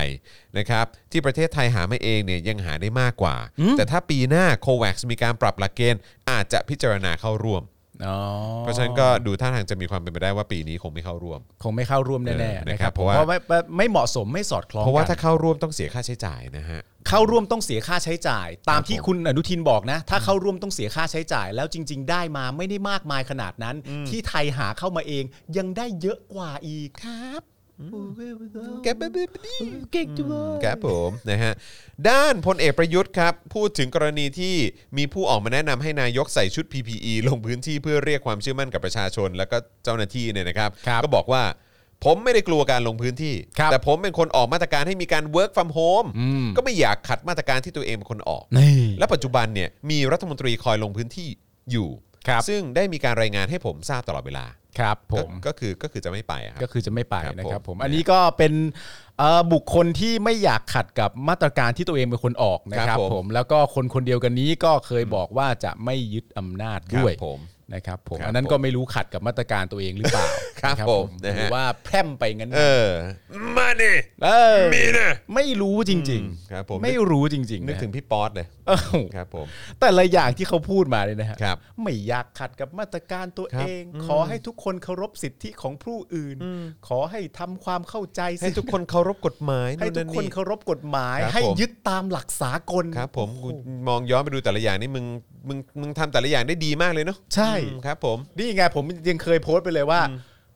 เอ่อที่เขาบอกว่ายังมีประชาชนส่วนหนึ่ง อืม ทำตัวเป็นภาระของส่วนรวม อ่าใช่ใช่ กล่าวโดย ประยุทธ์อืม ผู้ซึ่งเป็นอันดับหนึ่ง ครับผม ด้านการเป็นภาระต่อส่วนรวม ครับผมถูกต้องครับ ย้อนแย้งอย่างนี้ ครับ สลิมรักตาย เลย รักเลยครับผม นะฮะหัวกะทิชอบฮะ หัวกะทิชอบ ผม ครับ ดูสิ ออกมาปกป้องแบบว่าพลีชีพให้เลยนะ พลีชีพดิ ป่าเทพนี่ แล้วคุณ นี่นี่ได้เทพมาช่วยปกป้องเลยนะ เออ เป็นเรื่องที่โชคดีมา ค ก รับผม แล้วจุดเริ่มต้นของการออกรายการอ่ะพูดเหมือนกับใครรู้ไหมประโยคแทบจะเดียวกันเลย คุณสนธิยา อืม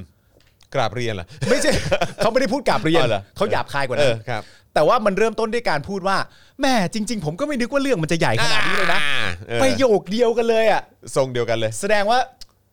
DNA มันใช่ ครับผม อันนี้อันนี้สามารถติ๊กแบบว่าเช็คลิสต์งานได้ไหมฮะ ถูกได้เลยครับ ถ้าเกิดว่าสมมุติว่าเอ่อมีใครเริ่มต้นประโยคนี้ก็ อ่า ก็ให้ก็ให้ติ๊กช่องนี้ไว้ก่อน ใช่ เออ คือ พอดีดูดูตามสถิติอะฮะ ใช่ตามสถิติคือ ใครเอ่อได้ทำอะไร เออ หรือได้พูดเอื้อนเอ่ยวาจาแสดงความคิดเห็นอะไรไว้ เออ แล้วมันค่อนข้างจะไม่ค่อยได้เรื่อง อ่า หรือไม่ตรงกับตามหลักประชาธิปไตยสักเท่าไหร่นะครับเป็นการปิดเสียง อืม เป็นการชื่นชมโจร อืม หรืออะไรต่างๆนานา เมื่อทำแบบนี้เสร็จเรียบร้อยแล้วมีโอกาสได้ออกรายการเนี่ย อืม ถ้าคุณเริ่มต้นด้วยคำพูดว่า ก็ไม่คิดเลยจริง ๆ ว่าเรื่องมันจะใหญ่โตมาขนาดนี้ ติ๊กแม่งเลยฮะ เช็คลิสต์ไปก่อน ติ๊กแม่งไปก่อนเล เอย อนะครับว่า ใช่แน่ๆ เหล่านี้นี่น่าจะเป็นระดับหัวกะทิ เออ นะค อัน รั นี้ บ ฝากไปถึงพี่หนุ่มกัญชัยด้วย ครับผม ถ้าใครพูดประโยคนี้ขึ้นมาพี่หนุ่มอุ้ยนำไปก่อนเล ใช่ ย ครับผม อุ้ยอุ้ยอุ้ยอุ้ย ไม่นึกเลยนะครับเอ่ออะไรนะ เออ ผมก็ไม่นึกเลยนะครับ ว่าเรื่องมันจะใหญ่ขนาดเนี้ย ครับ แล้วพี่หนุ่มก็พูดเลยอุ้ยอุ้ยอุ้ยอุ้ยอุ๊ยอุ๊ยเออพี่หนุ่ยเออพี่พี่หนุ่มนะฮะจัดเลยครับ ครับ ออ ผม นะ เป็นเป็น ผม เรื่องที่ จัดเลยพี่ ผมชอบ เป็นอันรู้กัน ใช่ ผมมาชอบยุคสมัยนี้มากเลยนะไม่ไม่ได้หมายถึงว่าผู้เสียชีวิตหรือว่าคนที่ป่วยเป็นโควิดอะไรตอน ค นี้ รับ มันลำบากมากนะแต่ว่าด้วยด้วยมวลของการแสดงออกซึ่งความคิดเห็นนะ อืม คือณตอนนี้มวลที่ผมชอบมากคือมวลว่า ไม่มีใครปลอดภัยอะ อืม ถ้าห่วยนะ อืม ถ้าห่วยอ่ะมึงไม่ปลอดภัย อืม มึงไม่สามารถซ่อนอยู่หลังอะไร ใช่ ได้อีกแล้วอะ ใช่ใช่ ถ้าคุณแสดงความคิดเห็นออกมา แล้วมันตื้นเขิน แล้วมันขัดกับหลักธรรมชาติ ขัดกับระบอบที่ประเทศเรากำลังปกครองกันอยู่ ไม่ว่าคุณจะเป็นใครก็ตามอ่ะ คุณไม่เซฟนะเว้ย คือคือสำหรับผมอะผมมีความรู้สึกว่า ไอ้กรณีแบบเนี้ยคือมันเป็นสิ่งที่เราได้เห็นเมื่อมีโซเชียลมีเดีย อ่า ใน ใช่ ในลำดับแรกก่อน ใช่ ใช่ไหม ใช่ ในในลำดับแรกคือเราได้เห็นว่าใครแม่งห่วยใครแม่งจริง ๆ แบบแม่งสร้างภาพแม่ง เออ แบบว่าเออแม่งดูเหมือนเก่ง แต่ว่าจริงๆแม่ง ไม่แน่จริง ห่วยแตกหรือ เออ ว่าเออแบบว่าดูเหมือนเก๋าแต่ว่าจริง ๆ แบบ อ่ะ ตัว ที่เราเคย จง คุยกัน ไม่ใช่อะไรอย่างเงี้ย เอ เข้าใจ อ ปะ ดู เออ ดูเหมือนกล่าวดูเหมือนจะกล้าพูด เออก ล้าแสดงความคิดเห็นทุก ใช่ เรื่อง ใช่ ไม่กลัวหน้าอินหน้าพรหม ใช่ แต่ ใช่ จริง ๆ แล้วก็แม่ไม่ขนาดนั้นเว้ย ใช่ใช่ เออ ถูกต้องคือแบบว่าคือเราจะได้เห็นอะไรแบบนี้เยอะมีการ เออ ไปขุดอดีตมาว่าเออเมื่อก่อนเป็นอย่างไรหรืออะเออไรแบบเนี้ยมันมีแบบเอ่อข้อมูลข้อมูลอะไรที่มันถูกเก็บไว้เยอะแยะมากมาย แต่ ใช่ แต่แต่หนึ่งอย่างที่ทำให้เห็นชัดมากและโดยเฉพาะคือมันไม่ใช่แค่พวกเหล่าหัวกะทิ หรือว่าจะเป็นแบบเอ่อคนที่ทำงานไม่มีประสิทธิภาพ หรือคนที่ห่วย หรือคนที่แบบจริง ๆ สร้างภาพว่าตัวเองเก่ง แต่ว่า อืม จริง ๆ มึงห่วยแตกอะนะ อืม เออแต่ว่าอีกหนึ่งอย่างที่มันทำให้มันเป็นการแฉความห่วยแตก อืม ที่ที่มันต้องมีวิกฤตการณ์ระดับเนี้ย อืม ซึ่งคราวก่อนผมคุยผมคุยกับพี่แขกกับอาจารย์วัฒนาเมื่อวันนั้นนั่งกินข้าวกันแล้วผมบอกเออ ก็แปลกดีเนอะมันถึงขั้นว่าจะต้องคือผมก็คิดเหมือนกันว่า การที่เราจะได้เห็นถึงความห่วยแตกเนี่ยของไม่ว่าจะเป็นรัฐรัฐเผด็จการและพรรคพวกเนี่ยรัฐบาลเผด็จการและพรรคพวก อืม ที่สืบทอดอะไรอำนาจกันต่อมาเนี่ยไปจนถึงรัฐราชการไทยอ่ะ อืม คือการที่เราจะเห็น เห็นความเน่าเฟะและความห่วยแตก อืม แล้วก็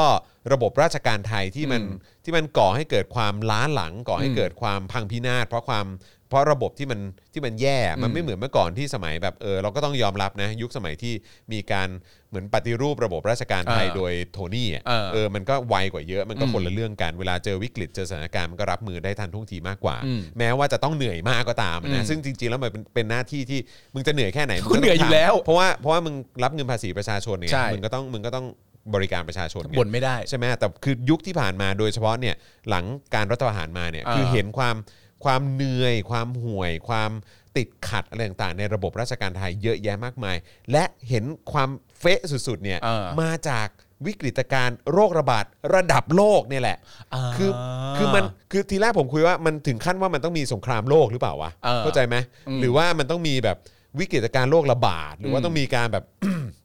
เศรษฐกิจตกต่ำแบบทั่วโลกอะไรแบบเนี้ย อืม คือทุกอย่างที่แม่งกระทบกันไปหมดอะ อืม แต่เราจะได้เห็นว่าประเทศที่มีประสิทธิภาพ อืม และมีความโปร่งใสเนี่ยมันสามารถดีลกับปัญหาได้ ได้ดีกว่าประเทศที่ไม่มีความโปร่งใส อืม แล้วก็ไม่มีความเป็นเป็นประชาธิปไตยขนาดไหน อืม คือแบบมันเป็นยุคสมัยเราอะ อืม ที่เหมือนแบบจิ๊กซอว์มันมาลงเป๊ะพอดีอะ อืม ที่จะเป็นการหลังจากมีการแฉมาเป็นปีแล้ว หรือมีการ เข้าใจ ดันเพดานกันไปทะลุฝ้ากันไปแบบเยอะแล้วอะ อ่า แล้วพอมาเจอโควิดอีกเนี่ยคือมันแบบจิ๊กซอว์เป๊ะมากๆที่ที่มันได้แหก อืม ให้เห็นถึงความเน่าเฟะ อืม ของเผด็จการ อ่า และรัฐราชการไทย อ่า ไปในตัวด้วย เหมือนว่าเอ่ออถ้าณตอนนั้นเรื่องที่ผู้ชุมนุม ได้ออกมาเรียกร้อง อืม หรือมีการพูดถึง ถ้าณตอนนั้นยังทำให้เห็นได้ไม่ชัดเจนมากขึ้น อืม ไอ้จิ๊กซอว์ตัวโควิด ก็มาตบพอดีว่าอ้าว ตบเลย ยังเห็นกันไม่ครบถ้วนเหรอ อ่ะ นี่ไง นะใช่เนี่ยคือกูตบให้มุกใหญ่ๆแหละ ตบแบบ เออ ตบแบบตบได้คมพอๆกับคุณเทพเลยอะ ตบคม ตบแบบ โบ๊ะ คือ มาก คือหน้าฟั่มอ่ะ เออ จริง ๆ คือเห็นชัดเลยว่าโอ้โห เออ คือแบบเพราะระบบมันช้ามันติดขัดมันแบบนี้มันคนนั้นใหญ่กว่าคนนี้ใหญ่กว่าอ้าว เออ โอ้ไม่ได้สรุปสบคใหญ่สุดอ้าว เออ สรุปว่าประธคนที่เป็นผู้อำนวยการศูนย์เนี่ยใหญ่สุดแล้ว เออ เออสั่งได้มากกว่ารัฐมนตรีอีกอะไรแบบเนี้ย เออ คือแบบว่าแม่งซ้ำซ้อนทับซ้อนอะไรกันวุ่นวายกันไปหมด คือเราได้เห็นถึงความเละเทะของ เออ ระบบเผด็จการและราชการไทยอ่ะที่คุม เอออ อำนาจมาตั้งนานอ่ะแล้วก็มันเน่าเฟะมาขนาดเนี้ย แล้วแล้วมีรูปแบบนี้ด้วยไหมว่า จริง ๆ แล้วก็รู้ทั้งรู้ว่าทำแบบนี้น่าจะดีกว่า แต่ก็ต้องอย่าลืมอวย อะไร อะไรอย่อา ย่าง ง เงี้ นี้ด้วยใช่ไหม เออใช่ เออ ใช่ ไม่ไม่ ใช่ หรอกเขาเขาเข้าใจแต่ว่าเอ่ออย่างที่เราเคยคุยกันว่าสำหรับหลาย ๆ คนก็สำหรับหลาย ๆ คนเนี่ยเขาไม่ได้ต้องใช้เหตุการณ์วิกฤต อืม ระดับโลก อ๋อแน่นอน ในการที่จะมาเข้าใจว่าการปกครองภายใต้ระบอบรัฐประหารเนี่ยหรือเผด็จการเข้ามาปกครองประเทศเนี่ย มันเละเทะขนาดไหนเขา ก็ อาจจะไม่ได้ใช้ตรงนี้ ก็โดยส่วนใหญ่ก็จะเป็นคุณผู้ชมเราเนี่ยแหละค ชุ รั ม บ ชมเราเนี่ยแหละ ที่ ครับ ที่ที่ไม่ที่ไม่ได้จำเป็นเลยว่าจะต้องแบบ เออ รอให้มีโรคระบาดแล้วแล้วแล้วกูถึงจะรู้อ่ะนะ ใช่ เออ ไม่แล้วผมชอบมากเลยนะวันนั้นที่ผมคุยกับคุณที่มาครั้งล่าสุดใช่ไหมแล้วพูดคุยกันว่าที่ผมบอกมันเป็นมวลความแปลกประหลาดของการที่ดาราออกมาคอเอาอะแล้วสิ่งที่ผมประทับใจมากคือการหันไปเห็นคอมเมนต์อะ อืม แล้วคุณผู้ชมทุกคนบอกว่าเข้าใจเลยค่ะ อืม คิดเหมือนกันเลยค่ะ เก็ตเลย เก็ตเลยว่าอะไร เก็ตเลย เพราะว่าเหมือนอารมณ์ประมาณว่าคนที่เขาเห็นเรื่องนี้มาตั้งนานหรือมาสักพักแล้วเนี่ยเขาไม่ได้ต้องพึ่งพาโควิด -19 ในการที่จะมายำให้รัฐบาลเหล่าเนี้ยหรือระบบราชการไทยมันว่ามันยังล้าหลังหรือมันยังไม่เป็นสากลขนาดไหนเขาไม่ได้รออันนี้ อืม เขารู้กันมาสักพักแล้ว อืม แต่ว่าอย่างไรก็ดีคือนะตอนนี้อย่างที่บอกไปตอนต้นก็คือว่าไอ้ความรู้สึกแบบว่าถ้ามันไม่ได้เรื่องแล้วคุณไม่ปลอดภัยอะ อืม แล้วคุณซ่อนไม่ได้อะ อืม ที่ผมเคยพูดกับคุณบ่อยๆว่า ยุคสมัยหนึ่งอะคิดย้อนกลับไปอีมากเลยนะ อืม ว่าในยุคสมัยหนึ่งคำว่าเป็นกลางสามารถซ่อนได้ อ่าใช่ ตกใจนะ ใช่ใช่ ย้อนกลับไปคิดว่าเอ้ยในสมัยหนึ่ง mindset ของของของคนส่วนมากมันเป็นอะไรวะที่คำว่าเป็นกลางพูดแล้วแบบว่าอ๋ออ๋อเหรออ๋อโอเคแล้วแบบซ่อนได้อะ อืมอืมอืม รับฟังความคิดเห็นทุกฝ่าย อืม ซ่อนได้ อืมไปหลบอยู่ตรงนั้น ไปหลบอยู่ใน ไป นั้น หลบ ซ่อนได้ ไปหลบอยู่หลังคำว่าเป็นกลาง เป็นกลางได้ หรือแต่มาพอในหน้าสมัยนี้คือแบบ ไม่ไม่ไม่ไม่มึง ไม่ บอก ไม่ เป็นกลางไม่ได้ กลางเฮียอะไร เออกลางเหี้ยอะไร กลางกูด่านะไอ้ เอ สัต อ ว์ กลางระหว่างเผด็จการกับประชาธิปไตยมันไม่ใช่เปล่าว ไม่ได้นะ อื มันเป็น ใช่ กลางไม่ได้ รวมทั้งในสมัยหนึ่งเอ่อไม่ไม่ว่าคุณจะเป็นยังไงก็แล้วแต่ แต่ว่าถ้าเกิดว่าคุณ คุณแชร์คำพระ อืม คำพระแบบพระดีๆพระดัง ๆ ครั อะ่ะ บ มันก็ยังพอที่แบบว่า โอ้ถ้าคุณกล้าแชร์คำนี้ขึ้นมา เราจะพิมพ์สวนหรือจะด่าสวนไม่ได้เว้ยเพราะว่าเขาได้แชร์คนนี้มาแล้ว เออ แต่ณตอนนี้ไม่สนนะฮะ ครับ ไม่แคร์ฮะ ไม่สนนะ ไม่ ฮะ แคร์ ไม่ว่า ประชาชนเหมือนกันหมด อืม วางตำแหน่งอะไรต่างๆกันานาก็แล้ว แต่ถ้าตื้นเขินขึ้นมา โดนหมดนะ โดนหมดครับโดน หนี หมด อย่าหนีนะฮะหนีไม่ได้นะฮะ อืม จะมาฝั่งธรรมชงธรรมชาติไม่ได้ ไม่ นะ ได้ฮะไม่ได้ ไม่ได้ ไม่รอดจริง ๆ ไม่รอดจริงๆ ไม่รอดฮะเป็น ม เป็นความเป็นความสะใจของอาจจะเป็นเอ่อพวกเราสามคนรวมทั้งคุณผู้ชมเองด้วย อืม ที่ติดตามเรื่องพวกนี้และเห็นความฟอนเฟะมาตั้งนานแล้ว อืม แต่ณตอนนี้คือแบบไม่ถ้าถ้าหลวยถ้วยไม่ปลอดภัยอย่างนี้ดีกว่า ใช่ใช่ใช่ใช่คื เป็นเรื่องที่ดี คือมึงหลบไม่ได้อะ หลบไม่ได้ หลบไม่ได้จริงๆ อย่าหนีอย่าหนี หลบไม่ได้จริงๆอืมนะครับ ลูกชงลูกชุบอะไรไม่ได้นะฮะ ไม่ได้ฮะไม่ได้ นะ ครับผมนะฮะอ่ะโอเคก็จริง ๆ เดี๋ยวต่ออีกหน่อยแล้วกันนะครับ ก็คือเอ่อหลังจากประยุทธ์เอ่อแก้ตัวนะครับ บอก ครับ ว่าเออทำไมถึงไม่ใส่ชุด PPE ลงอะนะครับ อ่า เพราะว่าตัวเองเป็นคนออกมาตรการเอง ครับ นะครับนะฮะขณะที่การประชุมหารือการบริหารวัคซีนนะครับโควิด -19 ของสถานีกลางบางซื่อนะครับเมื่อช่วงบ่ายของวันที่ 27 กรกฎาคมปรากฏว่า เกิดข้อโต้เถียงการเกิดขึ้นระหว่างกระทรวงสาธารณสุขกับกรุงเทพมหานครครับเกี่ยวกับวัคซีนที่มีการส่งมอบให้กทม โดยพลตำรวจเอกนะครับอัศวินขวัญเมืองผู้ว่ากทมเนี่ยนะครับ ได้แจ้งนะครับต่อที่ประชุมว่ากทมเพิ่งจะได้รับวัคซีนจากกระทรวงสาธารณสุขเพียง 7 0 0 0 0โดสเท่านั้น อืม ทำให้ในายแพทย์โอภาสการกวินพงศ์อธิบดีกรมควบคุมโรคชี้แจงว่า กระทรวงสาธารณสุขได้ส่งมอบ วัคซีนให้กับสำนักอนามัยสังกัดกทมในเดือนมิถุนายน 1 ล้านโดส และเดือนกรกฎาคมอีก 1.1 ล้านโดสทำให้พลตำรวจเอกอัศวินตอบกลับไปว่า ที่กระทรวงสาธารณสุขส่งมาเป็นการส่งให้สำนักอนามัย และนำไปให้คนที่ลงทะเบียนหมอพร้อม ไม่ได้เป็นการจัดการของกทม นายแพทย์โอภาสจึงกล่าวต่อว่า เมื่อกระทรวงสาธารณสุขให้ไปแล้วสำนักอนามัยจะนำไปส่งมอบให้ใครต่อ ไม่ว่าจะเป็นโรงพยาบาลหรือคนที่ลงทะเบียนตามระบบหมอพร้อม กระทรวงสาธารณสุขไม่มีส่วนรู้เห็น เพราะถือเป็นเรื่องการบริหารจัดการของกทม และกทมขอมาเท่าไหร่ กระทรวงสาธารณสุขก็จัดสรรเท่านั้นทำให้พลตำรวจเอกอัศวินกล่าวด้วยน้ำเสียงไม่พอใจว่า คุณพูดให้เป็นลูกผู้ชายหน่อยสิ จนพลเอกประยุทธ์ต้องตัด เอ่อต้องกล่าวตัดบทว่า เราไม่ได้ขัดแย้งกัน เราแค่อธิบายเพื่อให้เกิดความเข้าใจที่ตรงกัน อ้าวเราไม่ได้ขัดแย้งกัน อืม เรามาอธิบายเพื่อให้เกิดความเข้าใจที่ตรงกัน แล้วถ้าความเข้าใจคุณไม่ตรงกัน อืม คุณไม่ขัดแย้งและเถียงกันเพื่อหาทางออกอะฮะขัดแย้งไม่ได้เป็นอะไร นะครับ ขัดแย้งนี่ไม่ได้ผิดอะไรนะ เขากลัวความขัดแย้งกันมากเลยเนอะ เขากลัว พวกพวกกะทิเนี่ย เขากลัวเขากลัวความขัดแย้งมาก แล้วก็นะ ใช่ ตอนนี้ต้องยอมรับจริง ๆ ว่าเขาเอ่อใจกว้างขึ้นเยอะ อืม หลังจากยุคสมัยของกปปสไปแล้ว เนี่ย ที่ทนความอายุติธรรมแม้เพียงเสี้ยวเล็บตีนก็ยังไม่ได้ เออครับผม ณตอนนี้เขาใจกว้างขึ้นเยอะ ใช่ ตอนนี้แบบเนี่ย พวกกบสเห็นเรื่องเคี้ยอะไรแค่ไหนก็ตามมัน ใช่ ก็แบบ อืม ไม่เป็นไร เราต้อง เราต้องอย่าพึ่ง เอออ อย่าพึ่งทะเลาะกันตอนนี้ อย่าเพิ่งทะเลาะกันตอนนี้ เครับผม นี่ไม่ใช่เวลาที่จะมาด่าทอกัน นี่เป็น ผม เวลาแห่งการให้กำลังใจ อืมครับ นะครับ ผ ผมมคำหยาบอะไรต่างๆนานาเนี่ย ไม่ควรจะเอามาใช้นะตอนนี้ ครับผม เพราะว่าทุกคนก็ทำงานอย่างเต็มที่นะครับผม ก็อย่างที่บอกนะฮะ ครับ เราอย่าไปใช้คำหยาบ อย่าใช้คำห นะ ยา ครับ บ ผ ครับ มเวลาเจอพวกเฮี้ยเนี่ยนะฮะ ครับ อย่าไปใช้คำหยาบ ครับ เขา ผม เราต้องย้ำจริงๆนะฮะ เพราะว่าผมก็มีความรู้สึกว่าเออบางทีคำหยาบก็อาจจะอธิบายอธิบายอะไรต่างๆนานาได้ไม่สันทัดหูนะ อ่าน นะครับ ครับ ผม ผม คนที่สดับรับฟังก็อาจจะไม่เข้าใจ อืม เพราะฉะนั้นเวลาเจอพวกเฮี้ยนี่ก็พวกเฮี้ยเนี่ย นะฮะ ก็ก็พยายามพูดสุภาพเขา ครั ไว้ บผม พอเจอแบบอ่ะ อ่ะ พวกเฮี้ยนี่นะ อ่า อ่ะแล้วก็พูดกับพ่อเพราะ เออ นะครับ เออ ทุกครั้งที่เจอพวก ครับ พวก ผม เฮี้ยนี่ ครับผม นะครับ ผม แต่ก็ก็ก็เช็คลิสต์ของคุณได้ครับ ใช่ครับก็ติ๊กก็ติ๊ ก็ติ๊กไป ก็ติ๊กไป ก็ติ๊กไป ว่าเจอปุ๊บก็ติ๊กไปก่อนแล้วก็ ใช่ พูดสุภาพสุภาพกับเขา ถูกต้องถูกต้อง แนะนำเขาดีๆ เขาก็ ใช่ครับ จะเข้าใจ อ่ะ แล้วพอคุณ มีตัวอย่างไหมครับ พอคุณอธิบายเสร็จเรียบร้อยปุ๊บ คุณก็ปิดประตูขึ้นรถ ครับผม ระหว่างที่ขับไปคุณใส่ในรถเลยฮะ ครับผม เต็มที่เลยฮะ ให้แม่งกระจุยกระจายเลย เต็ม ฮะ ที่เลยฮะ แล้วผมอยากรู้จริงๆนะฮะ คือณตอนนี้เนี่ยประโยคหนึ่งประโยคที่ผมกับคุณรังเกียจมาก คือ อย่าดึงเรื่องนี้เป็นเรื่องการเมืองสิครับ เอ้ย โอ้โหณตอนนี้ได้ยินบ่อยมาก ครับ ณตอนนั้นเนี่ยในสมัยกบสเนี่ยทุกอย่างเป็นเรื่องการเมืองหมด อ่าใช่ ผู้ใดผิดผู้ใดไม่ชอบ เออ ทำต้องออกไป ผิดคือผิดสิคะ ผิดคือผิดสิคะ ณ ตอนนี้เนี่ยใจเย็นแล้ว ครับ ทุกอย่างไม่ใช่เรื่องการเมืองทั้งหมด ครับ ผมมีคำถามจะตั้งคำถาม ครับ สมมุติว่าการแก้ไขปัญหาโควิด ของประยุทธ์และองคาพยพณตอนนี้ สมมุติว่ากูคิดว่าเรื่องนี้ไม่ใช่เรื่องการเมือง กูดึงสมการเรื่องการเมืองออกจากการแก้ไขปัญหาโควิด ของประยุทธ์ไปเลย มันเก่งขึ้นไหม เออ กูถามหน่อย เออ แล้วมันดีขึ้นไหม มันดีขึ้นไหม มัน อ่ะ ดีขึ้นไหม เรื่องประยุทธ์แก้ไขปัญหาโควิด ไม่ใช่เรื่องการเมือง มันเก่งขึ้นไหม อืม เนี่ยกูเอาออกไปเลย อืม ก็ไม่เห็นมึงจะดีขึ้น ก็ไม่ได้ดีขึ้น มึงจะหนีไปไหน ไม่ได้ดีขึ้น ไม่ได้ดีขึ้นเลย มึงจะหนีไปไหนครับผม พูดไปเรื่อยฮะ พูดไปเรื่อยจริง พูดไปเรื่อยจริง ไม่แล้วหลาย ๆ คนก็ต้องยอมรับจริงๆ ล่าสุดผมเห็นที่พี่อั๋นภูวนาถโพสต์ ที่บอกว่าณตอนนี้ อ่ะ อีกคำหนึ่งประชาชนก็ต้องมีความรับผิดชอบ อืม แล้วก็ต้องดูแลตัวเอง อืม อย่าไปโยนทุกอย่างให้เป็นภาระของรัฐบาล ซึ่งแค่นี้ก็เฮี้ยมากแล้วนะ พี่อันไม่ได้โพสต์ พี่อันเหมือนตอบข้อความนี้ว่า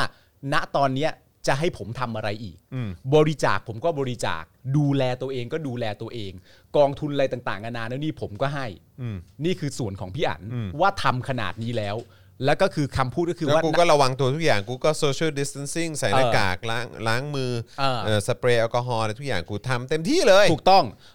คำพูดที่หนึ่งคือเราต้องดูแลตัวเองคำพูดที่สองนี่คือนี่เป็นเวลาต้องช่วยเหลือกัน ซึ่งบุคลากรอย่างตัวพี่อั๋นเนี่ยได้ทำอย่างครบถ้วนแล้วคำถามขึ้นจือคำถามมันคือ แล้วมึงต้องการอะไรจากกูอีก กูทำมาเยอะแยะมากมายขนาดนี้แล้ว น่าจะเป็นอีกฝั่งแล้วเหรอมั้ง ที่ต้องรับผิดชอบอะไรสักอย่าง แต่ประเด็นที่ต่อเนื่องก็คือว่า ถึงแม้ว่าคุณจะไม่มีเท่าพี่อั๋น อืม แล้วคุณไม่ได้บริจาคเลย คุณไม่ได้ผิดนะฮะ ไม่ได้ผิดนะฮะ คุณไม่มีความผิดนะฮะถึงแม้ว่าใครต่อใครจะมาเรียกร้องว่าณตอนนี้เป็นเวลาช่วยเหลือกัน หลาย ๆ คนอาจจะบริจาคได้ แต่ตัวคุณเองไม่ได้บริจาคเนี่ย คุณไม่ได้มีความผิดนะฮะ คือคิดคิดเป็นเบสิกง่ายๆครับคุณผู้ชม คือแค่ว่าคนที่แม่งแบบว่าอาสา เอออ สาเอออาสาว่าจะมาทำให้ประเทศสงบ อาสาว่าจะมาทำให้ประเทศดี อาสาจะมาดูแลสวัสดิภาพของประชาชนให้ประชาชนมีคุณภาพชีวิตที่ดีขึ้น อืม อาสาว่าเวลามีปัญหาอะไรเดี๋ยวจะแก้ปัญหาให้ Yeah แล้วประชาชนจะได้โซลูชันหรืออะไรต่างๆ ที่มันดีที่สุดครับ อ่า อาสานะ อืม อาสามา แต่คือมึงทำได้แค่เนี้ย อ่า คือ อืม แล้วอีกอย่างเนี่ยไอ้คนอาสาแล้วเอาเงินเราไปใช้เนี่ย เอาของที่จริง ๆ แล้วมันเป็นของของเราอะ่ะเอาไปใช้อะ่ะแล้วไปทำพังหรือว่าทำออกมาไม่ดีใช้เงินของเราแบบไม่ไม่ไม่ถูกเรื่อง ใช้เงินของเราไม่คุ้มค่า ใช้เงินของเรา แล้วตอบเราไม่ได้ว่าเอาไปทำ อะไร เออ เออรายละเอียดว่าตรงนี้เอาไปใช้กับเรื่องอะไร อ่าฮะ เออรายละเอียดตรงนี้บอกว่าต้องเก็บเป็นความลับนะบอกได้ไม่หมดเอาเงิ คน รับ เอาเงินคุณไปใช้นะแต่บอกไม่ได้ อ่า เออ แต่ต้องเอาไปแต่ต้องเอาไปใช้อ่ะ อ่า แต่เอาไปเยอะมากนะ แต่ว่าเออเรามีรายละเอียดให้แค่นี้ อ่า อะไรแบบเนี้ยเข้าใจป่ะคือเวลาเราเจออะไรแบบเนี้ย อ่า คือเราตั้งคำถามกันไหมครับว่าเฮียงั้นถ้าพวกมึงอาสาเนี่ยอาสาเข้ามาเนี่ยคือมึงก็ต้องรู้แล้วนะมันมีความเสี่ยงนะ ถ้ามึงทำไม่ดีอ่ะ อ่า หนึ่งมึงโดนด่าสองเนี่ยถ้ามึงทำผิดทำอะไรขึ้นมา มึงคดโกงมึงขี้โกงอะไรขึ้นมาเพราะมันเป็นเงินส่วนรวมอ่ะ อืม มึงต้องรับผิดชอบนะ อืม หรือมีความเสียหายแบบเจ้าของเงินเนี่ย อืม เขาตายอ่ะ อืม เขาได้รับผลกระทบอ่ะเขาไม่ได้รับการดูแลที่ดีพออะมันต้องมีคนรับผิดชอบนะเว้ย ใช่ แล้วไอ้คนอาสาเนี่ยมันต้องเป็นคนแรก ๆ เลยที่มึงต้องมึงต้องอยู่ในลิสต์ของคนที่ต้องรับผิดชอบอ่ะ ใช่ คือมึงจะมาบอกไม่ได้ว่า เฮ้ย อะไรแบบเนี้ยเขาเขามีที่ไหนที่เขาต้องมารับผิดชอบกันเอ้าไอ้ ห่า ก็มึง ได้ไง มึงมึงออกมามึงมึงเสียสละ มึงบอกว่ามึงเสียสละ เออ มึงเสียสละออกมาเพื่อความสงบสุขอ่ะ เออ มึงเสียสละเพื่อให้ประเทศดีขึ้น มึง เออ เสียสละโดนด่าหรืออะไรก็ตามอะ เออ เออ แต่คือมึงไม่สามารถหนีความรับผิดชอบได้นะ ใช่ มึงจะ จะมาอ้างความเสียสละ แล้วมึงไม่ต้องรับผิดชอบอ่ะ อันนี้ไม่ได้ ไม่ได้ ใช่ไหมซึ่งประเทศไทยมีเยอะนะฮะ หลายเคสนะครับครับ บอกว่าคนนั้นคนนี้เสียสละมาก เออ ทำไม่น่าในนี่หน่อยเนี่ยเออแบบไม่เป็นไรหรอก เออ มันไม่ได้ฮะ ไม่ได้ฮะ เออ คือถ้าถ้าไม่อกถ้ามันทำอะไรผิด มันก็ต้องรับผิดชอบครับ ใช่ครับ เบสิกแค่นี้เลย มันเป็นเรื่องเบสิกง่ายๆ แล้วคือถ้าจะย้อนกลับไปให้ไกลกว่านั้นก็คือว่าไอ้ครั้นที่คุณจะบอกว่าคุณต้องการจะเสียสละเข้ามาทำแบบนี้ หรือคุณจะอาสาเข้ามาทำแบบนี้เนี่ยมีประชาชนส่วนหนึ่งหรืออาจจะส่วนมากก็ได้ ไม่ได้ต้องการการเสียสละและอาสาของคุณ ใช่แล้วก็ แต่คุณก็ยังเข้ามาอยู่ดี ใช่แล้วก็คือเนี่ยมันมีการอาสาหลากหลายรูปแบบไง ครับ มันอาสาด้วยการเข้ามาด้วยการเลือกตั้ง อ่า แบบถูกวิธี แบบ อ่า ถูกกติกาแบบโปร่งใส อืม เออเมื่ออาสาเข้ามาแบบนั้นเนี่ยขั้นตอนต่อๆไปเนี่ยเมื่อเมื่อทำงานอยู่เนี่ยมันก็จะมีระบบการตรวจสอบที่มันโปร่งใส ใช่ ใช่ไหมแต่พอไอ้นี่อาสามาโดยยึดอำนาจเข้ามาอีกนะ ใช่ เออแล้วก็แล้วก็พอมามีปัญหาอะไรต่างๆ ตัวเองจะไม่รับผิดชอบด้วยเนี่ย อ่า นี้แปลกนะครับ ใช่ แล้วอีกอย่างเนี่ยก็คือไอ้คนที่เชียร์คนที่สนับสนุนเนี่ยก็ย้อนกลับไปเหมือนกัน ก็คือบอกว่าอีคนก่อนเนี่ยทำผิดนั่นนู่นนี่มี อ่า ปัญหาอะไรแบบแค่เศษเสี้ยวเล็บอะไรก็ตามต้องเอาเรื่องต้องเอามันออก ทนไม่ได้ เออไอ้คนนี้ขายชา ติไอ้นั่นนั่นนี่ เออเออ แบบเร่ขายชาติเอ เอ อ อ เป็นกะหรี่เร่ขายชาติหรืออะไรก็ตาม เออ ไอ้นี่ก็แบบอะไรพวกเนี้ยคือแบบ เออ มึงก็บอกเขาหมดเลย แต่พอ เออ ถึงเวลาเกิดเหตุการณ์ที่มันหนักกว่าด้วยซ้ำอ่ะมึง เออ บอกไม่เป็นไร เพราะว่าคนนี้เป็นคนดีกว่า คนนี้เป็นคนดี คนนี้เขาเสียสละมากกว่า เอออ ไรแบบเนี้ยมันมันได้ตรงไหนวะ ใช่ อยู่ในตำแหน่งเดียวกันน่ะ อืม แล้วก็ทำผิด แล้วทำผิดซึ่งซึ่งหน้าเห็นชัดเลยว่ามัน มันไม่ถูกต้องอ่ะ อ่า แล้วคุณบอกว่าไม่เป็นไรอ่ะอันนี้คือสังคมไทยนะ ใช่ แล้วก็เป็นสังคมที่สลิมครองมาอย่างยาวนาน ซึ่งตอนนี้คนตาสว่างกันเยอะมาก แล้วก็ไม่โอเคกันแล้ว อืม กับการที่คุณจะบอกว่าอ๋อคนนี้ยกเว้นไว้คนนี้ขอไว้สักคนได้ไหม เออ ขอไว้สักคนสองคนนี้ได้ไหม อืม แต่มันไม่ได้เขาอยู่ในระบอบนี้อะ ใช่ ผิดก็คือผิดดีวะ ท้ายสุดสักวันมันก็ต้องรับผิดชอบ แล้วประคือแล้วประเด็นคือแบบว่า ขอไว้สักคนได้ไหมเนี่ย อืม คำตอบก็คือว่าไม่ได้ ไม่ได้ ไม่ได้แล้วก็ไม่เห็นความจำเป็นใด ๆ ที่กูจะต้องเห็นด้วยกับมึงว่าถ้าเป็นคนนี้ขอ แล้วคนน่าจะให้นะ เหตุผลคืออะไรฮะ อืม และไอ้ความดีที่คุณบอกว่ามันดีมากๆที่ว่าเนี่ย ในความเป็นจริงเราก็เข้าใจกันดีอยู่ว่าความดีที่คุณพูดถึงที่เหลือคนนี้ไว้สักคนหนึ่งเถอะหน้าเนี่ย มันคือความดีด้านอะไร หรือที่มีคนออกมาช่วยพูดว่าเป็นเลิศด้านอะไร อืม ก็รู้ อืม ก็รู้อยู่ แต่ว่าถ้าเกิดทำผิดเกิดความเสียหายมันก็ต้องมีคนรับผิดชอบไง ใช่ แล้วคุณจะมาบอกว่าความดีแล้ว ในทัศนคติของคุณคุณมองว่าคนนี้เป็นเลิศด้านนี้ คนนี้เป็นคนดีอย่างนั้นคนนี้ เอออ อะไรแบบเนี้ยแล้วคุณจะมาขอข้อยกเว้นแบบเนี้ยมันไม่ได้ฮะ ไม่ได้ฮะ เพราะฉะนั้นคือแบบทบทวนตัวเองกันนิดหนึ่งได้ไหม ใช่ คือแบบไม่กระดากปากเหรอกับสิ่งที่ตัวเองพูดอ่ะ ไม่ไม่ไม่ เอ ไม่ อ อ๋อไม่ไม่แน่นอน อืม ไม่แน่นอน เพราะว่า วันนี้ผมก็ชอบมาก ผมไม่ได้ไปฟังอันล่าสุดมาที่คุณเอ่อนวัด อืม ได้มีการพูดคุยกับคุณเอ่อสนธิใช่ไหมแล้วก็มีการเอ่อเหมือนมีการพูดถึงกันเรื่องเออม็อบแต่ละม็อบ อืม ใช่ไหมม็อบแต่ละม็อบอะไรต่างๆกันานานั่นนู่นนี่อะไรอย่างเงี้ย แล้วคุณสนธิก็เหมือนประมาณพูดว่าจริง ๆ คุณนวัดไม่ต้องมาพูดเรื่องที่เรื่องที่ผมเคยเคยมาม็อบหรืออะไรต่างๆกันานานั่นดูนนี่หรอก เพราะณตอนนี้เนี่ยคุณก็สนับสนุนม็อบเหมือนกัน ข้อแตกต่างมันก็คือว่า ณตอนนั้นที่ผมออกมาม็อบเนี่ย ผมออกมาเพื่อเรียกร้องความถูกต้อง อืมอ้าว เคลมเลย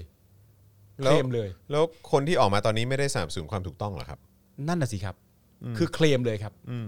ประเด็นเวลาเราถกเถียงกันว่า คุณก็ม็อบ ฉันก็ม็อบไม่เหมือนกัน เพราะตอนนั้นม็อบฉันน่ะ ออกมาเพื่อเรียกร้องความถูกต้อง อืม อ้าวเอาไปเลย ได้ด้วยเหรอ เอาเอาไปเลยเอาเอา อย่างนี้ก็ได้เหรอ เอาไปเลย อืม ไปเลยไปไปไป เอ อแล้วถามนิดนึง ใครการันตีว่าไอเหตุการณ์ที่มันผ่านมาตอนนั้นน่ะตั้งแต่ตอนช่วงปี 48 49 นั้นน่ะ เออ เออใครใครการันตีว่าเหตุการณ์นั้นเป็นเป็นความเป็นความถูกต้องชอบธรรมแล้ว ใช่ มันไม่มีใครการันตีได้เลย นอกจาก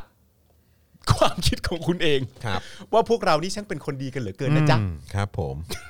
น่าสนใจมากครับอ่ะ ครับ โอเคครับ ระหว่างนี้นะครับ เดี๋ยวกำลังจะเข้าข่าวต่อไปนะครับ มาดูครับ โอ้โห ประเทศไทยนี่นอกจากจะกู้เงินมาแล้วใช่ไหมครับ ครับ สั่งวัคซีนมาเมื่อกี้เห็นคุณอนุทินบอกว่า ภายในปีนี้เราจะมีวัคซีน 110 ล้านโดสป่ะ ใช่ ใช่ไหมเดี๋ยวกันนะจำนวนเขาเขียนว่าอะไรอ่ะเอ่อเขาให้เขาเพิ่งพูดในที่ประชุมไปเมื่อวันที่ 27 กรกฎาคมที่ผ่านมาว่าไทยเนี่ยจะได้รับวัคซีนทั้งสิ้น 110 ล้านโดส เป็นไปตามเป้าที่ได้วางไว้ และจำนวนดังกล่าวไม่ได้นับรวมวัคซีนทางเลือกด้วยนะ อย่างพวกซิโนฟาร์มและโมเดอร์นานะครับ ขิงเลย ใช่ครับ แต่ว่าเดี๋ยวเรากำลังจะมาดูนะครับว่าประเทศไทยครับซึ่งกู้มานะครับแล้วก็กู้แล้วกู้อีกด้วยนะครับนะฮะแล้วก็เอ่อรัฐมนตรีกระทรวงสาธารณสุขก็เคลมว่าเนี่ยจะมีวัคซีนเข้ามาตั้งเป็นร้อยล้านโดสเลยภายในปีนี้นะครับแต่สถานการณ์ตอนนี้เนี่ยก็คือว่า ไทยเราก็รับบริจาควัคซีนนะครับ แล้วก็รับบริจาคเรื่องของทุนทรัพย์นะครับเพื่อสู้ภัยโควิดอยู่ด้วยนะครับ ครับ ก็น่า ผม สนใจดีเหมือน ก็ กัน น่าสนใจว่าเออมันไปทางเดียวกันไหมเลยเนี่ย ใช่นะครับก็เห็นวันที่ 27 พูดอย่างหนึ่งนะครับแล้วก็มาดูสถานการณ์รวมของเหตุการณ์ที่เกิดขึ้นก็เลย อยากจะลองวิเคราะห์แล้วก็ประเมินด้วยพวกเรากันเองและคุณผู้ชมกันนิดหนึง ใช่ใช่ นะครับ ใช่ ว่า ใช่ เอ๊ะมันเป็นอย่างที่เขาว่าเอ่อขนาดไหนเนาะเอออะไรแบบนี้นะครับอ่ะระหว่างนี้เติมพลังให้กับเราก่อนได้นะครับ ครับผม นะฮะผ่านทางบัญชีกสิกรไทยนะครับ0698975539 หรือสแกน QR Code ก็ได้นะครับ ครับ นะฮะเอิ่มคุณสิทธิโชคบอกว่าโอนแล้ว 112 บาท เมื่อไหร่ประเทศเราจะมีประชาธิปไตยอันมีประอันมีชีวิตประชาชนในสำนึกครับ อ๋อ อืมครับผม ก็ไปกันต่อฮะ ใช่ครับ ไปกันต่อครับ ก็ต้องก็ต้องจัดมันไปต่อฮะเออคครับรับ ผมนะฮะอย่าหยุดแค่นี้นะครับร้อยสิบร้านอะไรแอสตรา ไปตามให้ครบ 61 ล้านก่อนเถอะ ค่อยมาโม้ โอ้โหคุณโกศลบอกนะครับ ก็ เขาบอกว่าเขาบอกครบ 61 ล้านแน่นอนคุณโกศลแต่ว่า ครับ พฤษภา 65 นะ ใช่ อืมครับผม มันไม่ได้ขึ้นอยู่กับเราฮะมันขึ้นอยู่กับผู้ผลิต คือตอนทีแรกอ่ะพวกเราก็เข้าใจกันนะเนอะ อ่า ว่าเออจะมาแบบยังเลทสุดเลยที่จะครบ 61 ล้านโดสเนี่ยก็น่าจะเป็นมกรา ใช่ ใช่ไหมฮะแต่ว่าระหว่างนั้นก็จะทยอยเข้ามาเดือนละ 10 ล้านหรืออะไรประมาณเนี้ยเราก็ ใช่ เข้าใจกันว่าอย่างเออเราก็เข้าใจกันว่าอย่างนั้น อืม นะครับแต่ไปมาพอมาเห็นเอกสาร ครับ รัฐมนตรีช่วยสาธารณสุขออกมาพูดก็อืม อืม ครับผมก็นะครับ ครับ เวลาเวลาจะฟังอะไรจากคนเหล่านี้นี่ เออ ต้องต้องรีเช็คกัน ใช่ฮะ นิดหนึ่งครับ เพราะเขาก็บอกเราด้วยว่า แต่ว่าส่วนเรื่องว่าจะส่งอันนั้นไม่ตรงอันนี้ไม่ตรงก็ไม่รู้ว่าจะแบบว่าจัดการอะไรยังไงกันได้หรือเปล่า นะครับก็ถึงบอกไงว่าที่บอกว่าจะมี 110 ล้านโดส ภายในสิ้นปีนี้เนี่ย เออ เราเรามาดูหน่อยดีกว่าว่ามันมันมันมีความเป็นไปได้ขนาดไหน เอออ มนะครับ แต่ว่าให้คิดว่าเป็นไปได้ไว้ก่อนแล้ว เป็ กัน น ไปได้ละกันเออเขาเก่งอยู่แล้วนะครับ คนเก่งตั้ง ยอ นั้ ด น ม อะ นุษย์ยอดมนุษย์ โถ นะครับ ดูเล่นคีย์บอร์ดก็รู้แล้ว ใช่นะครับท่ามกลางรายงานสถานการณ์การแพร่ระบาดในไทยนะครับที่ยังคงมียอดเพิ่มสูงขึ้นในทุกๆทางนะครับทั้งยอดติดเชื้อใหม่ 17,391 ราย ไม่รวมผู้ที่ตรวจด้วยแอนติเจนเทสคิดนะครับเป็นผลเอ่อที่มีผลเป็นบวกนะครับ ส่วนผู้เสียชีวิตเพิ่มนะฮะอยู่ที่ 165 รายครับทำให้ยอดผู้เสียชีวิตสะสมสูงถึง 4,562 ศพนะครับ ครับ นานาประเทศก็พากันเป็นห่วงสถานการณ์นะฮะที่เกิดขึ้นในประเทศไทยนะครับ แล้วก็ทยอยให้ความช่วยเหลือนะครับด้วยการบริจาควัคซีน อุปกรณ์ทางการแพทย์นะฮะให้กับไทยตาม ครับ รายงานดังต่อไปนี้ครับ ตาวละฮะ มาฟังกันหน่อยดีกว่าว่า มาครับ เราได้รับความช่วยเหลือนะฮะจากคนอื่นอย่างไรบ้างนะครับ ครับ นะฮะก็ เอิ่มกรมควบคุมโรคก่อนละกัน อ่ะ แจ้งวัคซีนไฟเซอร์ 1.54 ล้านโดส เดินทางออกจากอเมริกาในวันนี้ ครับ ก็คือ 29 กรกฎาคมนะครับ ครับ คาดว่าจะถึงพรุ่งนี้ตอนสะเอ่อวันที่ 30นะครับ อันนี้คือไฟเซอร์ 1.54 ล้านโดสเลยนะครับ ใช่ ซึ่งอันนี้เป็นล็อตที่สหรัฐอเมริกาบริจาคให้กับประเทศไทยนะครับนะฮะแล้วก็จะเดินทางมาถึงเอ่อก็คือคือตอนทีแรกเนี่ยจากที่จากที่เข้าใจว่าจะมาถึงวันนี้ 29 ครับ นะครับเพราะว่าจากที่ทุกสื่อเนี่ยช่วยกันนับถอยหลังรอคอยมาหลายสัปดาห์นะครับล่าสุดเมื่อช่วงเช้าที่ผ่านมามีรายงานจากกรมประชาสัมพันธ์ว่านายแพทย์โอภาสการกวินพงศ์อธิบดีกรมควบคุมโรค บอกว่าวันนี้จะเป็นวันที่วัคซีนออกจากสหรัฐ อ่า แล้วก็จะถึงไทยวันพรุ่งนี้ ครับ นะครับ โดยคุณหมอโอภาสก็บอกว่าทราบมาเบื้องต้นว่าวัคซีนทั้งหมดได้รับการตรวจสอบคุณภาพมาแล้ว เมื่อมาถึงสามารถตรวจสอบเอกสารต่างๆให้ครบถ้วนก่อนกระจายลงพื้นที่ได้ทันทีเลย อ๋อ นะครับ โอเคครับ นอกจากนี้เนี่ยนะครับก็ได้กล่าวถึงกรณีที่ว่ากันว่าจังหวัดต่างๆ มีการจัดส่งวัคซีนแล้ว แต่ยังมีวัคซีนค้างอยู่ 2 ล้านโดส โดยประมาณ จนสบคขอให้เร่งฉีดนั้นนายแพทย์โอภาสกล่าวว่ากำลังให้มีการตรวจสอบเรื่องข้อมูลนี้กันอยู่ อ๋อ โอเคครับ นะฮะจริงไม่จริงนี่ยังไม่รู้ เดี๋ยวต้องตรวจสอบก่อนครับ เพราะในความเป็นจริงเนี่ยอาจจะไม่ได้เหลือค้างตามที่เข้าใจ สาเหตุเนี่ยอาจเกิดจากการไม่ได้คีย์ข้อมูลบางส่วน โอ้ทำงานกันเก่งดิ นี่สามารถไม่คีย์ข้อมูลกันได้ด้วยเหรอครับ อ่า นี่มันเรื่องใหญ่นะครับ อ๋อ สาเหตุเอิดเกิดอาจจะเกิดจากเหตุการณ์เล็ก ๆ ก็แค่การไม่ได้คีย์ข้อมูลก็ได้ มันจะไม่คีย์ข้อมูลกันได้ด้วยเหรอครับเนี่ยคือมัน โอ้โห ต้องอัปเดตกันตลอดหรือเปล่าว่าเขาฉีดกันไปกี่โดสแล้ว ฉีดยี่ห้อไหนกันไป ฉีดของล็อตไหน รายละเอียดเป็นยังไง ฉีดเข็มทีหนึ่งฉีดเข็มที่สองรายละเอียดต่างๆ มันมันต้องลงทันทีปะหรือว่าต้องต้องลงแบบรายวันปะ เออ แล้วคือคุณจะบอกว่าเฮ้ย มันก็อาจจะมีการไม่ได้คีย์ข้อมูลบางส่วนหรือเปล่า มันโอเคเหรอครับ ไม่แล้วผมอยากรู้จริง ๆ ว่าพอถึงเวลาแล้วประชาชนมีความรู้สึกว่าว่าไม่ไว้ใจอ่ะ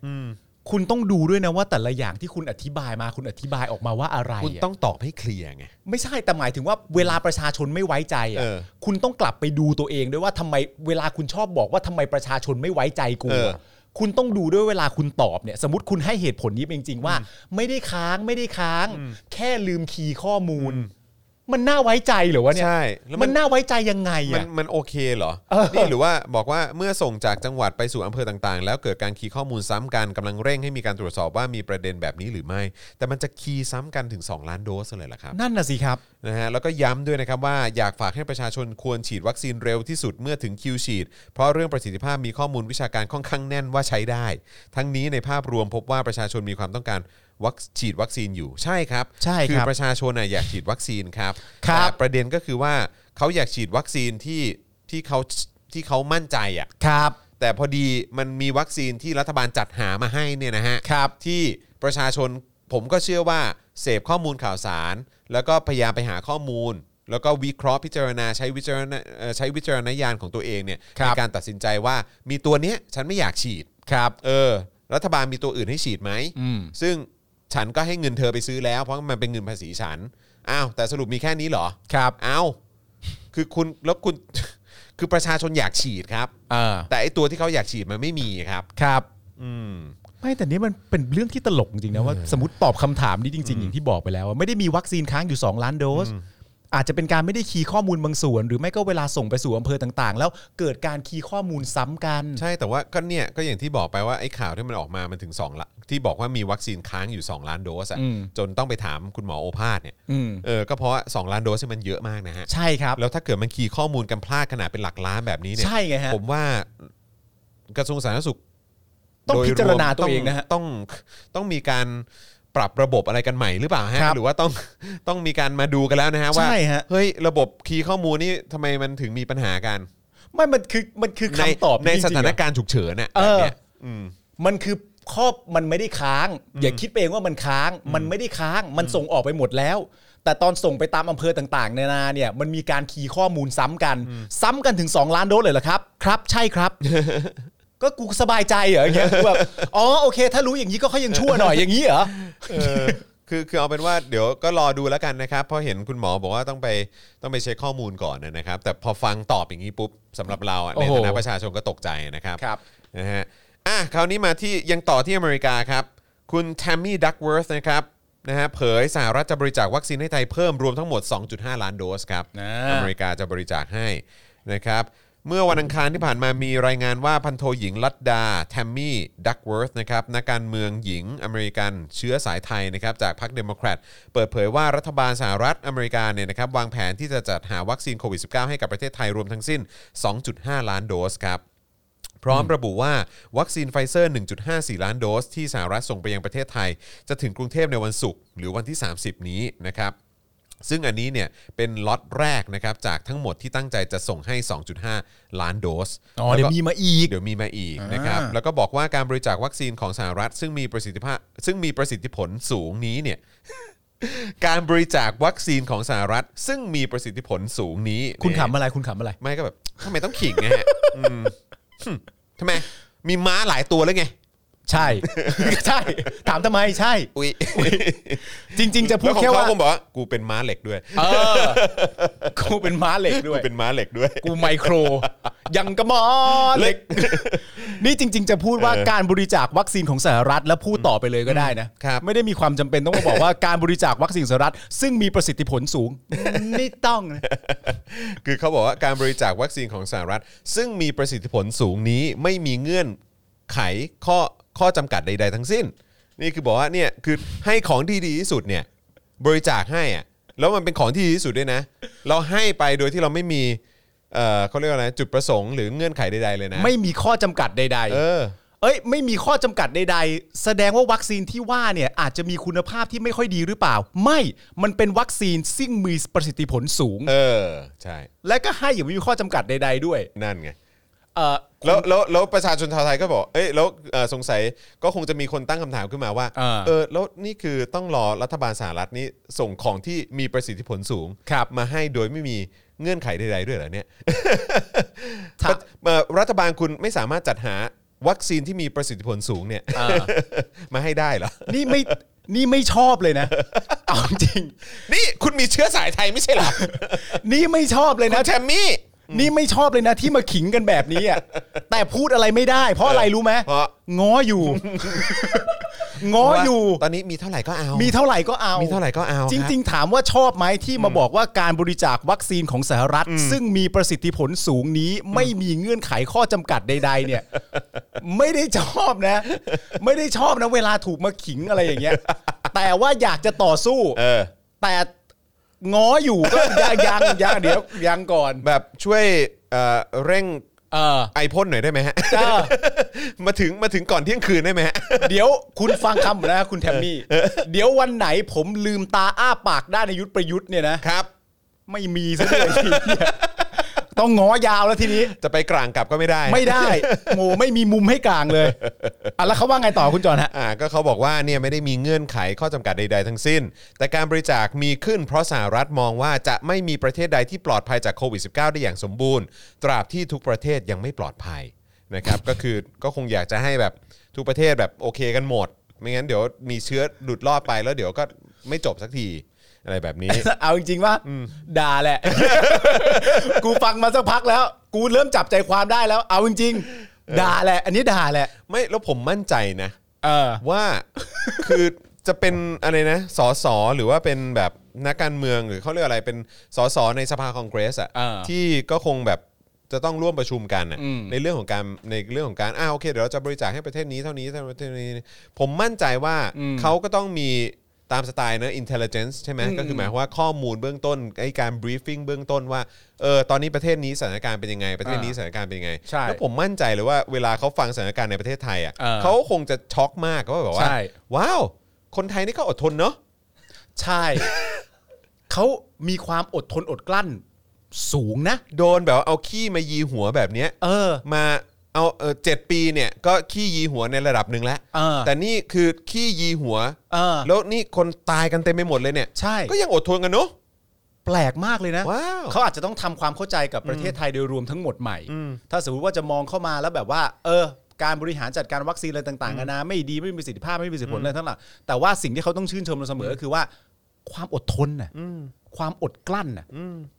เอาขี้มายีหัว อืม แต่ในใจคนไทยทุกคนคือแบบไม่ฉันสระผมได้ อ่าใช่ ในเมื่อเราสระผมได้ แล้วแบบเอาตังค์มาด้วยได้ฉัน ได้ จะทำงานหนักขึ้น ฉันจะทำงานหนักขึ้น อืม ให้โทษตัวเองบ้างนะ อย่ามาโทษรัฐบาล ขอโทษ ะพวกเราผิด ใช่เราผิด เนี่ย อง นี่ความอดทนของ อด เรา ทนอดทนอดทน เพราะฉะนั้นนี่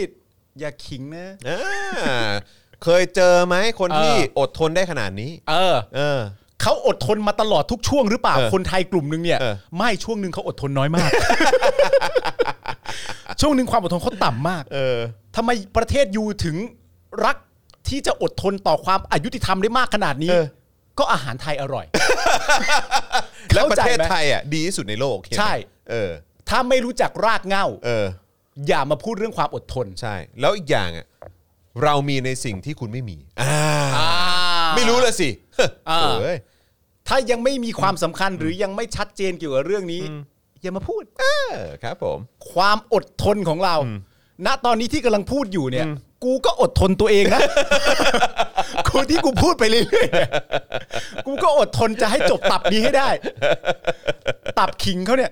อ้าวยังไม่ อ่ะ จบครับนะฮะเอ่อส่วนนโยบายในสหรัฐเองเนี่ยนะครับมีรายงานว่ารัฐบาลประธานาธิบดีโจไบเดนได้สั่งผลิตไฟเซอร์อีกกว่า 65 ล้านโดส เพื่อให้สหรัฐนำไปฉีดแก่กลุ่มเด็กที่อายุต่ำกว่า 12 ปี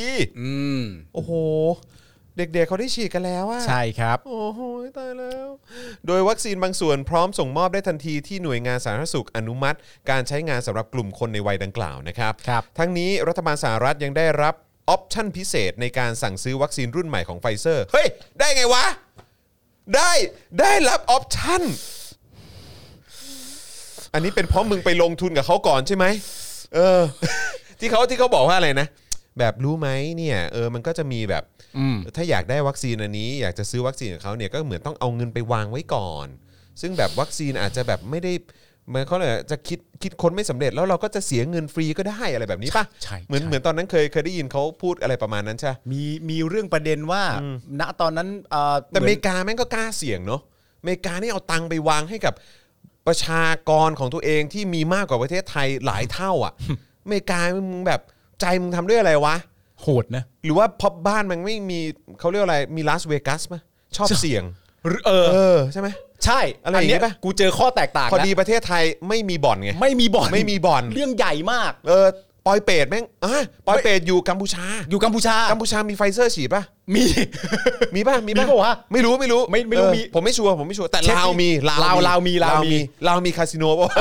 ไม่รู้เหมือนกัน แต่ว่าเขาอยู่กันจนชิน เออ ที่ประเทศอเมริกา เออ มีลาสเวกัส มี เออ แอตแลนติกซิตี้ อ๋อการการเสี่ยง เขาก็เลยชอบการเสี่ยงอยู่แล้ว าการเสี่ยงโชค แต่ ก็เลย ว่า ไปเสี่ยงกับไฟเซอร์ ไปเสี่ยงกับไฟเซอ เอ ร์ อ และเป็นประมาณว่ามันเป็นการเสี่ยงที่ผลลัพธ์ออกมาแล้วถูกต้อง ได้ออปชั่นพิเศษในการซื้อวัคซีนรุ่นใหม่นะ ถูกต้อง คือมีอัปเดตขึ้นมาปุ๊บนี่ เออ คุณได้ออปชั่นก่อนใครนะฮะ อย่างไรก็แล้วแต่เนี่ย แต่ว่ามันก็คือเป็นการเสี่ยงดวง ครับผม เพราะฉะนั้นสิ่งที่เกิดขึ้นกับประเทศอเมริกาเนี่ย มันเป็นแค่ความโชคดีเท่านั้น โชคดี มัน โชคดี อาจจะไม่โชคดีแบบนี้ก็ได้ ใช่ใช่ใช่ใช่ แต่ประเด็นที่มันแตกต่างกันก็คือว่า คือ ประเทศไทยเนี่ย คือเขาไม่ยอมใช้ความคิดที่รอบคอบแบบเหมือนรัฐบาลไทย เขาไม่รอบคอบ ใช่ใช่เขาเขาเขา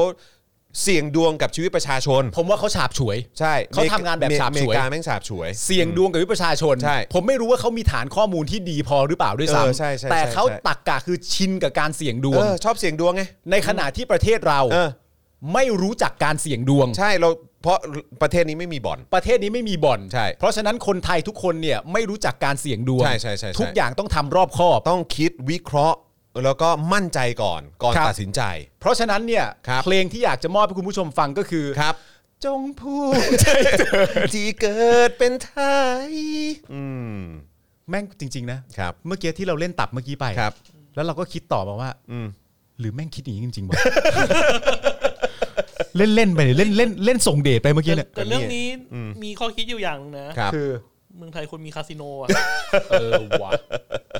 ไม่งั้นเราจะคิดแบบนี้ไม่ ไม่ เป็น คือ นะ ถ้าเราถ้าเรามีบ่อนจริง ๆ แล้วเรามีคาสิโนแบบถูกกฎหมายอ่ะ เออ มันก็จะมีเงินไหลเข้ารัฐอีกเยอะอะครับ ใช่ แต่พอดีว่ามีไอ้พวกนี้แบบถูกกฎหมายไม่ได้ อ่า เพราะว่าไม่งั้นเดี๋ยวเงินก็จะไปเข้ารัฐ อ่ามั มันไม่ได้ไปเข้ากระเป๋าใครไง เอ้ย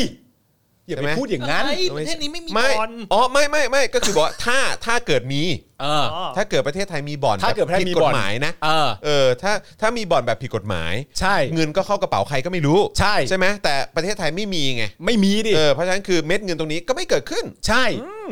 บ่อนอย่างเดียวที่มีเนี่ย ฮะ ก็คือไอ้พวกชังชาติที่ บ่อนทำลายช ชาติ าติ เอออื มครับผม นอกนั้นมันไม่มีแล้ว ใช่ครับผม แต่คุณอย่าไปมองไกลเรื่องการหาเงินเข้าประเทศนู่นนี่ คุณอย่าไปมองไกลเรื่องนั้น เออ คุณมองว่าถ้าเกิดประเทศไทยมีบ่อน เออ แล้วถูกกฎหมาย เออ สิ่งที่ไทยจะได้อย่างแรกคืออะไร ออปชั่นพิเศษนี่ไง เพราะเราเพราะเราเสี่ยงดวงตั้ง เรา แต่แรก เสี่ยงดวงเป็น ป่านนี้ไม่ต้องมีแล้วตรงเต็งอะไรไม่ต้องมี แล้ว เรานี่แบบเฮ้ยกูว่าวางไฟเซอร์เลยดีกว่า เออ เพราะอะไรมีเหตุผลอะไรประกอบ ไม่มีแต่กูเสี่ยงดวงจนชิน เออ เอานี้ไปเลย ดูอย่างอเมริกานะ ดูอย่างอเมริกา เออเนี่ยแม่งเสือกได้ออปชั่นพิเศษด้วย เออ มันไส้ว่ะ มั แม่ น ง ได้ ได้ออปชั่นพิเศษกูยังรอบริจาคเลยไอ้เฮีย แล้ววันรุ่งขึ้นเกิดตับนี้ถูกขยายออกไป ครับ วันรุ่งขึ้นสลิมพิมพ์ขึ้นมาทันที ฮะ ที่ไอประเทศอเมริกามันได้ออปชั่นพิเศษ เออ เพราะคาสิโนมันเยอะ มันแบบการติดการพนันน่ะมันอยู่ใน เออ สันดานคนอเมริกัน ใช่ อืมใช่ไหม ใช่ เออ ทำจน แม้กระทั่งไบเดนเองเนี่ย เออ เออยังติดการพนันเลยเนี่ย ถูกต้อง มชอบไปเสี่ยงเสี่ยงด้วยไฟเซอร์นะเนี่ย เอาการเอาการพนันเป็นตัวนำประเทศ เอ อะ อ มันทำ เอาการพนันน่ะ เป็นตัวนำประเทศอ่ะ ประเทศมึงยืนหยัดได้ด้วยการพนัน เออ โอ้โห อุ้ยอย่าอย่าอู้หูเลย เออ อุ้ยอุ้ยอุ้ย อุ้ยอุ้ยอุ้ยถามจริงๆนะ เออ ไม่อายบ้างเหรอ เออ ไม่กูเนี่ย ไม่อายบ้างเหรอที่กูไม่ แล้วเนี่ยดูสิ ทำไม สั่งผลิตไฟเซอร์อีก 65 ล้านโดสเพื่อให้ฉีดให้กับกลุ่มเด็กที่อายุต่ำกว่า 12 ปี คือตอนนี้เด็กกำลังจะฉีดกันแล้วนะครับ อืมนะฮะ อ้าวเมื่อเสี่ยงดวงแล้วโชคดีมันก็เป็นอย่างนี้ก็แค่นั้นเอ นะ ง ฮะใช่ ซึ่งก็บอกว่าเนี่ยทั้งทั้งนี้เนี่ยรัฐบาลสหรัฐยังได้รับออปชันพิเศษในการสั่งซื้อวัคซีนรุ่นใหม่ของไฟเซอร์ ซึ่งปรับปรุงให้สามารถป้องกันเชื้อโควิด -19 กลายพันธุ์ต่างๆ ได้ดียิ่งขึ้นด้วย อืมครับคำสั่ง เจอป๊ ซื้ อ อ กเด้งบ้านกูว่า ครับผมอืมคำสั่งซื้อล่าสุดนี้เท่ากับว่าสหรัฐได้ซื้อวัคซีนไฟเซอร์ทั้งหมด 500 ล้านโดส ครับ โอ้โห นี่การเสี่ยงดวงครั้งนี้นี่ อื้อหือ คุ้มค่า หรือเขามองไฟเซอร์เป็นเต็งวะ เป็นม้าเต็ง เออ ม้าฝรั่งเนี่ยเหรอ เออ เป็นม้าฝรั่งเต็งๆไหม ม้าฝรั่งเต็ง เออ ๆแต่ไม่จะมองไงก็แล้วแต่แต่ผมก็ยังเดิมว่าเขาไม่ได้มีฐานข้อมูล เออ แต่ผมว่าก็คือ แค่วัดดวง แต่คือถ้าถ้าจะเรียกเขามองเป็นม้าเต็งเนี่ยเขาก็น่าจะมีม้าเต็งหลายตัว ใช่ เออ ครับผม เขามีม้าเต็ง อืม แล้วเขาก็มีม้าเต็งตัวอื่น ครับผม ที่สามารถรองรับได้ดีเหมือนกัน อ่า ทั้งหมดนี่เกิดขึ้นเพราะคาสิโนนะฮะ ใช่ครับ ผม ม้าเต็งนี่คือมันเป็นศัพท์การพนันใช่ไหม ใช่ เออใช่ไหม ใช่ เขาก็เขาเลยใช้คำว่าม้าเต็งกับไฟ ม้า เซอร์ไง ใช่ เออครับผม เข้าใจหรือยัง เออครับผม เข้าใจหรือยัง เห็นไหมเห็นไหมเนี่ยดู ไม่มี เออ จบเลยไอสัตว์ไอโอนั่งกันนิ่งเลยไม่มีงานทำแล้วไอ้เหี้ย เหวอเลย เหวอเลย เหวอเลยเหวอเลย งง เออ ไอโอเขาไม่เยี่ยมรายการเรา เออ นะ อ๋ออ๋อไม่มาแล้วเหรอ กู เออ นี่เล่นไปเป็น 10 นาที มึงหาทางเข้าไม่ทันเดี๋ยวนี้มึงหาช่องเข้าไม่ทันดิไอโอ คุณ อะ คุณคุณมิสเตอร์ซาโดแล้วบอกว่า เออ โอ้ที่นั่นน่ะมีม้าเป็นคอกเลย มีม้าเป็นคอกแล้วมันทำไม มันมีม้าขายเป็นหลอดเหมือนกู มึงมีม้าเต็งแล้วไงกูอะดูดม้า มึงมีม้าเป็นคอกกูมีม้าขายเป็นหลอดเอาดิ เออ เอาไง โถ เอาไง ส่งออกได้เปล่า เออ อโห บ้านมึงบ้านมึงอาจจะลอกการบ้านกัน เออ บ้านกูลอกฟอยนะ เอาเอาเอาหรือเปล่า งงแม่งสลงสลิมไอโอ งงงงไปไม่เป็น นั่งกันนิ่งเลย งงเลย นั่งกันนิ่ง นี่ ครับ มึง ผ ยังไงหาช่องเข้าไม่ทันใช่ไหม นี่เราจะสู้ยังไงเนี่ย เออเฮ้ยไอสองตัวนี้แม่งหนักกว่าเราอ่ะเอายังไง เอายังไง เอางงดิ ไปไม่เป็นอ้าวอ้าวอ้าวเติมเติมเติมพลังเติมพลังเติมพลังนะฮะ เฮ้ยมึงมึงสั่นตอนนี้ ครับผม เผลอๆสลิมแม่งเติมเลยนะตอน เติ นี้ มเลยเติมเติม สั่นไป เติม ก่อน เออนะครับบัญชีกสิกรไทยครับ0698975539นะครับ เออ เติมพลังเข้ามาเลยนะครับสแกน QR Code ก็ได้ฮะสนุกเออสะดวกมากครับ เออ นะฮะคำคำสั่งซื้อล่าสุดนะฮะเท่ากับว่าสหรัฐเนี่ยได้ซื้อวัคซีนจากไฟเซอร์ทั้งหมด 500 ล้านโดส อ่า โดยเวลานี้นะครับมีการส่งมอบไปแล้ว 208 ล้านโดสนะครับนะฮะซึ่งจะมีการเลื่อนออกไปเป็นพฤษภา 65 นะฮะอ๋ออ๋อไม่ใช่ไม่ใช่คนละข่าวกัน ไม่ใช่ ขอโทษฮะ ไม่ใช่ คนละข่าว กันโทษที ไม่ ไม่ ใช่ ใช่านผมอ่านผิดบรรทัด ไม่มึงมึงไม่ได้อ่านผิดบรรทัด เอาละ มึงอ่านผิดตัวละครด้วย อ๋อโอเคเออคือมีการส่งมอบไปแล้ว 208 ล้านโดสครับ ครับ ตามข้อมูลล่าสุดจากรัฐบาลสหรัฐเมื่อวันที่ 22 กรกฎาคมนะครับ ครับ หลังจากที่เมื่อเดือนมิถุนายน รัฐบาลสหรัฐเพิ่งจะสั่งซื้อวัคซีนโมเดอร์นานะฮะเพิ่มอีก 200 ล้านโดสครับ ว้าว นะฮะ อ่า อ่าอันนี้ก็คือพาร์ทของอเมริกา ซึ่งเอ่อรวมแบบเน็ตเน็ตๆเลยนะฮะ น่าจะ 2.5 ล้านโดส ครับ ที่เขาจะบริจาควัคซีนที่มีประสิทธิผลสูง นี้ ให้กับประเทศ ที่ ประ มี เทศ ประสิท หนึ่ ธิ ง เอ่อที่มีประสิทธิผลมาก ๆ ไม่แพ้กัน ครับผมนะฮะ อ่ะอย่างไรก็แล้วแต่นะครั ครับ บ ก็คือว่า 1.54 ล้านโดส ครับ ที่เป็นไฟเซอร์ด้วยถูกไหม อ่า จะมาถึงในวันพรุ่งนี้นะครั ใช่ครับผม อ่า นะฮะ โอเคนี่ทางฝั่งอเมริกานะฮะ ครับนะฮะคราวนี้มาถึงอังกฤษบ้างดีกว่า อังกฤษก็จะบริจาคแอสตราให้กับไทยนะครับ 415,000 โดสนะครับ ซึ่งจะส่งภายใน 1-2 สัปดาห์นี้ ครับ นะครับอ่านะฮะโหนี่อังกฤษนี่ส่งแอสตรามาให้เราเลยนะเนี่ย ครับผม เอ้ยอันนี้ผมเข้าใจถูกปะก็คือที่อังกฤษเขาก็มีโรงงานแอสตราใช่ไหม ใช่นะ ใช่ไหม ใช่ เออ ก็ดีใจนะ เอออั งกฤษเขาก็ส่งแอสตราเราตั้ง 415,000 โดส โอ้โห เออ ไม่แต่คุณต้อง ของเรา เข้าใจ ก็ตามเขามาติดแล้วเรามีโรงงานของเราเองด้วย แล้ว ใช่ เราก็ได้รับ ใช่ บริจาคจากเขาตั้ง4ี่แสนโดสเนี่ย อ๋อใช่ใช่ นี่เรา ใช่ มีโรงงานแอสตราเหมือนกัน แล้วเขาก็ เออ บริจาคแอสตราให้เราเนี่ยสี่แสนโดส น่ารักมากเลย ไม่ผมว่ามันมันมันเป็นตรรกะที่เพอร์เฟกนะ เพอร์เฟก คือเขามีโรงงานถูกไหม เราก็มีโรงงานแอสตราเหมือนกัน เราก็มีโรงงาน เออ แล้ว เดี๋ยวเดี๋ยวเดี๋ยวขอขอเช็คก่อนนะ ว่า อ่า สรุปเขามีเขามีเขามีโรงงานอยู่ที่อังกฤษใช่ไหม แต่ผมจำได้ว่ามี เข้าใจว่ามีนะ เออ อ่าโอเคโอเค แต่อย่างไรก็แล้ว แล้ว แต่ แล้วไงต่อ ถ้าเกิดว่าเรามีเรามีโรงงานแน่ อ่ะ ๆเขาผมก็เดาว่าน่าจะมี ใช่เพราะว่าคือเขาถ่ายทอดมาให้เราไง ใช่ ถ่ายทอดเทคโนโลยี เราก็มีโรงงานเขาก็มีโรงงาน ใช่ เขาก็เลยเอาโรงงานของเขาที่ผลิตได้เองในประเทศเขาเนี่ย หรือว่าของที่ผลิตในประเทศเขาใช่ไหม มาบริจาคให้เราถึง 4 1 5 0 0 0 โดสเออ เขามีโรงงาน ใช่ เราเองก็มีโรงงาน แต่ดีมากเพราะว่ามันเป็นยี่ห้อเดียวกัน มันเป็นยี่ห้อเดียวกัน ใช่ใช่ เราก็มี มี เขาก็คิดว่ามี อ่ะ เขาก็เลยบริจาคมาให้เรา ใช่ ฐานะคนที่มีโรงงาน เหมือนกัน เออ เออ นี่มันเกลอ คิดยังไงก็น่ารัก เป็นเกลอกัน คิดยังไงก็เอื้อเฟื้อเผื่ เอ อแผ่ อ ตักกะนี่มันเข้าที่เข้าทางไปหมด เป๊ะ เราก็มี เดี๋ยว เดี๋ยว เดี๋ยวเดี๋ยวสลิ นี่ ม เห็นไหมคุณทวีสาวว่าอังกฤษแม่งใจดีว่ะ ไงล่ะม้าเต็ง เดี๋ยว เขาส่งม้าเต็งมาให้เราเหมือนกัน ใช่ เออครับผม เราก็มี ครับผม เขาก็มี นี่บอกว่าอีกไม่นานประเทศไทยคงรับบริจาคข้าวหอมมะลิ เอาทำเป็นเล่นไปนะทำเป็นเล่นไปนะ ถ้าตู่อยู่นี่ไม่ธรรมดานะ ไม่แน่อาจจะมีวันนั้นนะเอ อีก อ ไม่นานประเทศไทยคง เออ รับบริจาคเข้าหอมมะ อ้าว ลิ โต โอ้ อินบอกก็มาเลยชื่อข้าวแจสแมน อ้าว เฮ้ย อ้าว เฮ้ยเดี๋ยวเรื่องนี้ระวังนะคุณ อ้าว ทำไมอ่ะ ระวังนะ ญี่ปุ่นเขาเอาตุกตุกเราไปแล้วนะ อ่า เหรอ เออซอสสีราชาเราก็โดนไปแล้วนะ โอ้โห ไม่ไม่เดี๋ยว ภายใต้ตู่ เออ เราอาจจะต้องรับบริจาค รับบ ข้าวหอมริจาค มะลิอ่ะข้าวหอมมะลิ อุ้ยมันเฮี้ยไป มึง มันโลไป มึง ทำไมอ่ะ คือเอาเอาเป็นว่า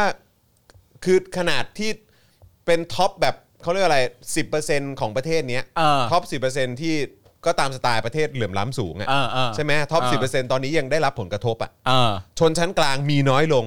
เออ ก็คือไปเป็นยากจนอะ ไปลงไปเป็นจนกันหมด ไป เลย จนถึงจนมากอ่ะ อ่า อืม อ๋อ คือตอนเนี้ยข้าวจะแดกในแต่ละวันอ่ะเขายังคิดกันเลยนะฮะ อ๋อโอเค ฮ้ยไม่เป็นไรบอกเรามีข้าวป่าเทพอยู่ อ๋อโอ้หนมเปี๊ยะนะฮะ อ๋อ เพราะฉะนั้นสิ่งที่คุณพยายามจะสื่อสารก็คือว่า ถ้าเกิดว่าในภายภาคหน้า เออ เรามีสิทธิ์จำเป็นต้องรับบริจาคข้าวหอมม ะลิ ครับผม เราก็ไม่ต้องไปคิดมาก ไม่ต้องคิดมากนี่ กับแอสตราก็ได้ ไม่ต้องคิดคิดมากทำไม คิดมากทำไม อันนี้คือความเป็นมิตรประเทศไง ใช่ ใช่ไหมเออ เฮ้ยนี่นี่รีบรีบเช็คเข้ามาหน่อยได้ไหมฮะว่าอังกฤษมีโรงงาน มี จริงๆ เขา เขา มี มีใช่ไหม ฮะ มี เขา มี เขามีโรงงานใช่ไหมฮะเออ มีครับมี เราคือเพื่อนกัน เราคือเพื่อนกัน อ่าครับผม งั้นตอนนี้เนี่ย เออ เรามั่นใจแล้วว่าอังกฤษมีโรงงานแอสตราเซเนกาจริง ๆ เราเล่นตับเมื่อกี้ใหม่ทั้งหมดไหม โอ้ยแต่ดีใจนะ ดีใจ เขาก็มีโรงงาน เรา ก็มี ก็มี โร โรงงางงาน น เออแล้วเขาก็ เขา น่ารักเขาก็ส่งมาให้เราด้วยตั้ง เออ 4ี่แสนหนึ่งหมื่นห้าพันโดส ใช่ในฐานะคนที่มีโรงงานเหมือนกัน เอ้ย โอ้ย เอ้ยต้องทำอย่างนี้ต้องทำอย่างนี้เอ้ยมึงมึงมึงมึงมึงมึงมึงมึงมึงเขาแบบใจดีว่ะ เขาน่ารักกับเรามากเลยนะเขาน่ารักกับเรามากเลย เฮ้ยมึง เออ เราก็มีโรงงาน ทางฝั่งเขา เออ ก็มีโรงงานเหมือนกับเรา ใช่ใช่ แต่ฝั่งเขาที่มีโรงงาน บริจาคให้ประเทศเราที่มีโรงงานเหมือนกัน อ่ะ ตั้ง 4 1 5 0 0 0 โดส เฮ้ยจอน เฮ้ยมึงเขาแบบใจดีมากเลย เฮ้ยเขาน่ารักว่า เมื่อกี้คุณ เออ มิซาฟูเมโทะบอกว่า ฮะ ดีใจอะไรกัน อ้าวเกลืออะ เกลอ เป็น ไง เกลือกัน เป็นเกลอกัน สหายอ่ะ ใช่เป็นเกลอกันมาตั้ง สหายอะ แต่ช้านาน เออ เกลียดความเล่นสาว ครับผม น่ารักไง อืมนะฮะ อ๋อโอเค ถ้าเป็นอังกฤษเป็นอย่างนี้ ก็ นะ สหราชอาณาจักรเนี่ยนะครับเอ่อเดี๋ยวก่อนนะคือ สหราชอาณาจักรนะครับ เช่นกันครับนะฮะเพราะวันที่ 28 กรกฎาคมนะครับ Facebook UK in Thailand โพสต์ข้อความระบุว่าอังกฤษประกาศจะบริจาคเอ่อวัคซีน a s t r a z เซ e c a จำนวน 41,500เอ่อ40,000เอ่อ4แสนนะฮะ15,000 โดสให้แก่ประเทศไทยนะครับโดยจะนำส่งถึงไทยในเดือนหน้านี้นะครับโดยสัปดาห์นี้นะครับจะเริ่มส่งออกวัคซีนโควิด -19 จำนวน 9 ล้านโดสนะครับบริจาคให้ทั่วโลกเพื่อช่วยรับมือปัญหาการระบาดนะค ค รั รับ บ และในจำนวนนี้จะบริจาคเข้าโครงการโควัคซ์5ล้านโดส อ่า ส่วนอีก 4 ล้านโดสจะแบ่งบริจาคโดยตรงให้กับประเทศต่าง อ๋อ แต่โควัคนี่ต้องบริจาคเข้าไปก่อนละ5ล้าน ๆ โดสแล้วแหละ ใช่นะครับแต่ว่าเราเราคิดว่าจากข้อมูลที่เห็นคุณอนุทินพูดในที่ประชุม ครับ ครมเมื่อวันที่ 27 กรกฎาคมนะครับดูเหมือนว่าการเอ่อจะเข้าโควัคซ์ไหมเผลอๆอาจจะต้องดูปีหน้าอีกที เพราะปีนี้ถ้าจะเข้าเนี่ยต้องเสียตังค์นะครับ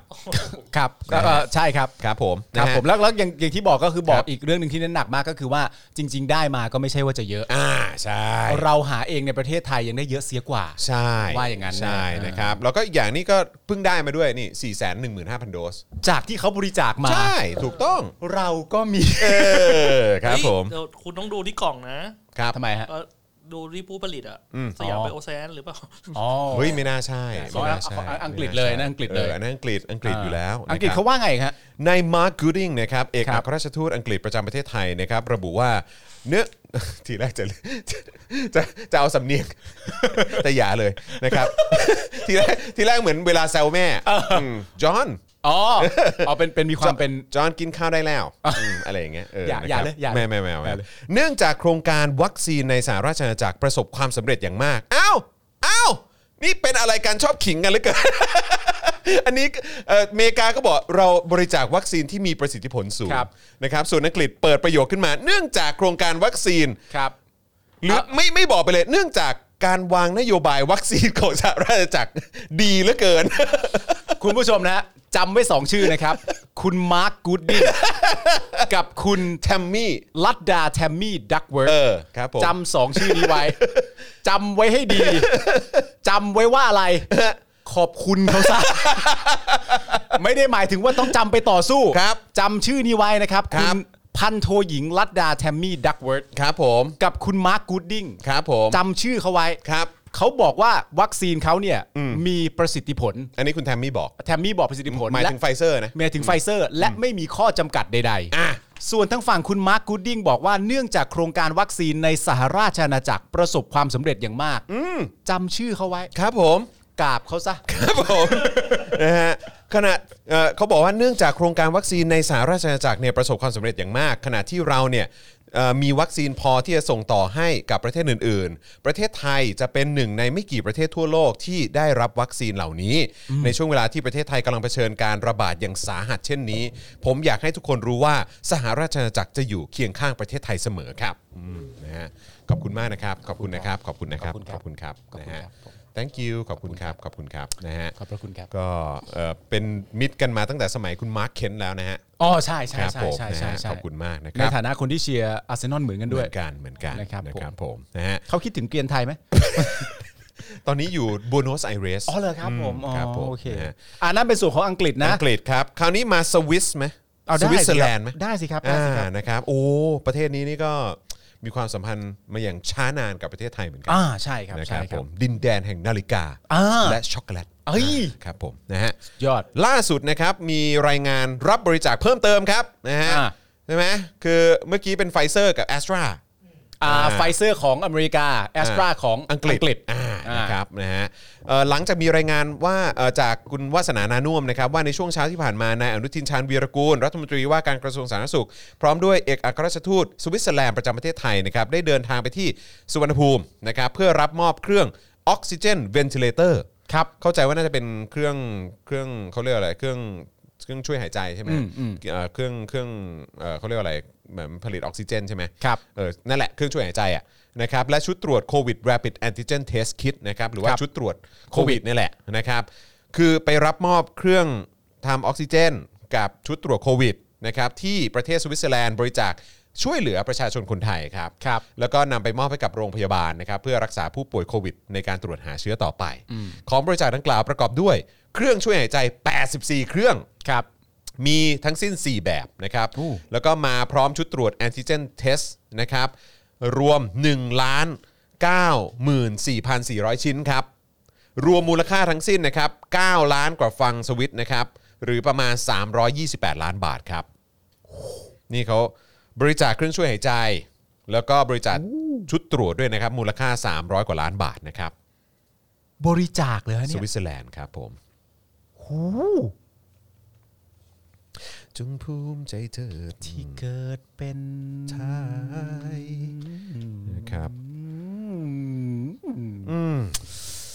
โอ้โห นี่ก็คืออเมริกานะครับผมเป็นไฟเซอร์นะครับ อังกฤษเป็นแอสตราเซเนกาส่วนของทางสวิตเซอร์แลนด์เนี่ยเป็นเอ่อเครื่องช่วยหายใจแล้วก็อุปกรณ์ ชุดตรวจชุดตรวจ รวมๆแล้วเนี่ยมีมูลค่าที่บริจาคมาให้นะฮะถึง 328 ล้านบาทที่บริจาคมาให้นะฮะ อ๋อเขาบอกว่าขอชื่ออีกทีได้ไหม ครับ มีมีชื่อระบุไหม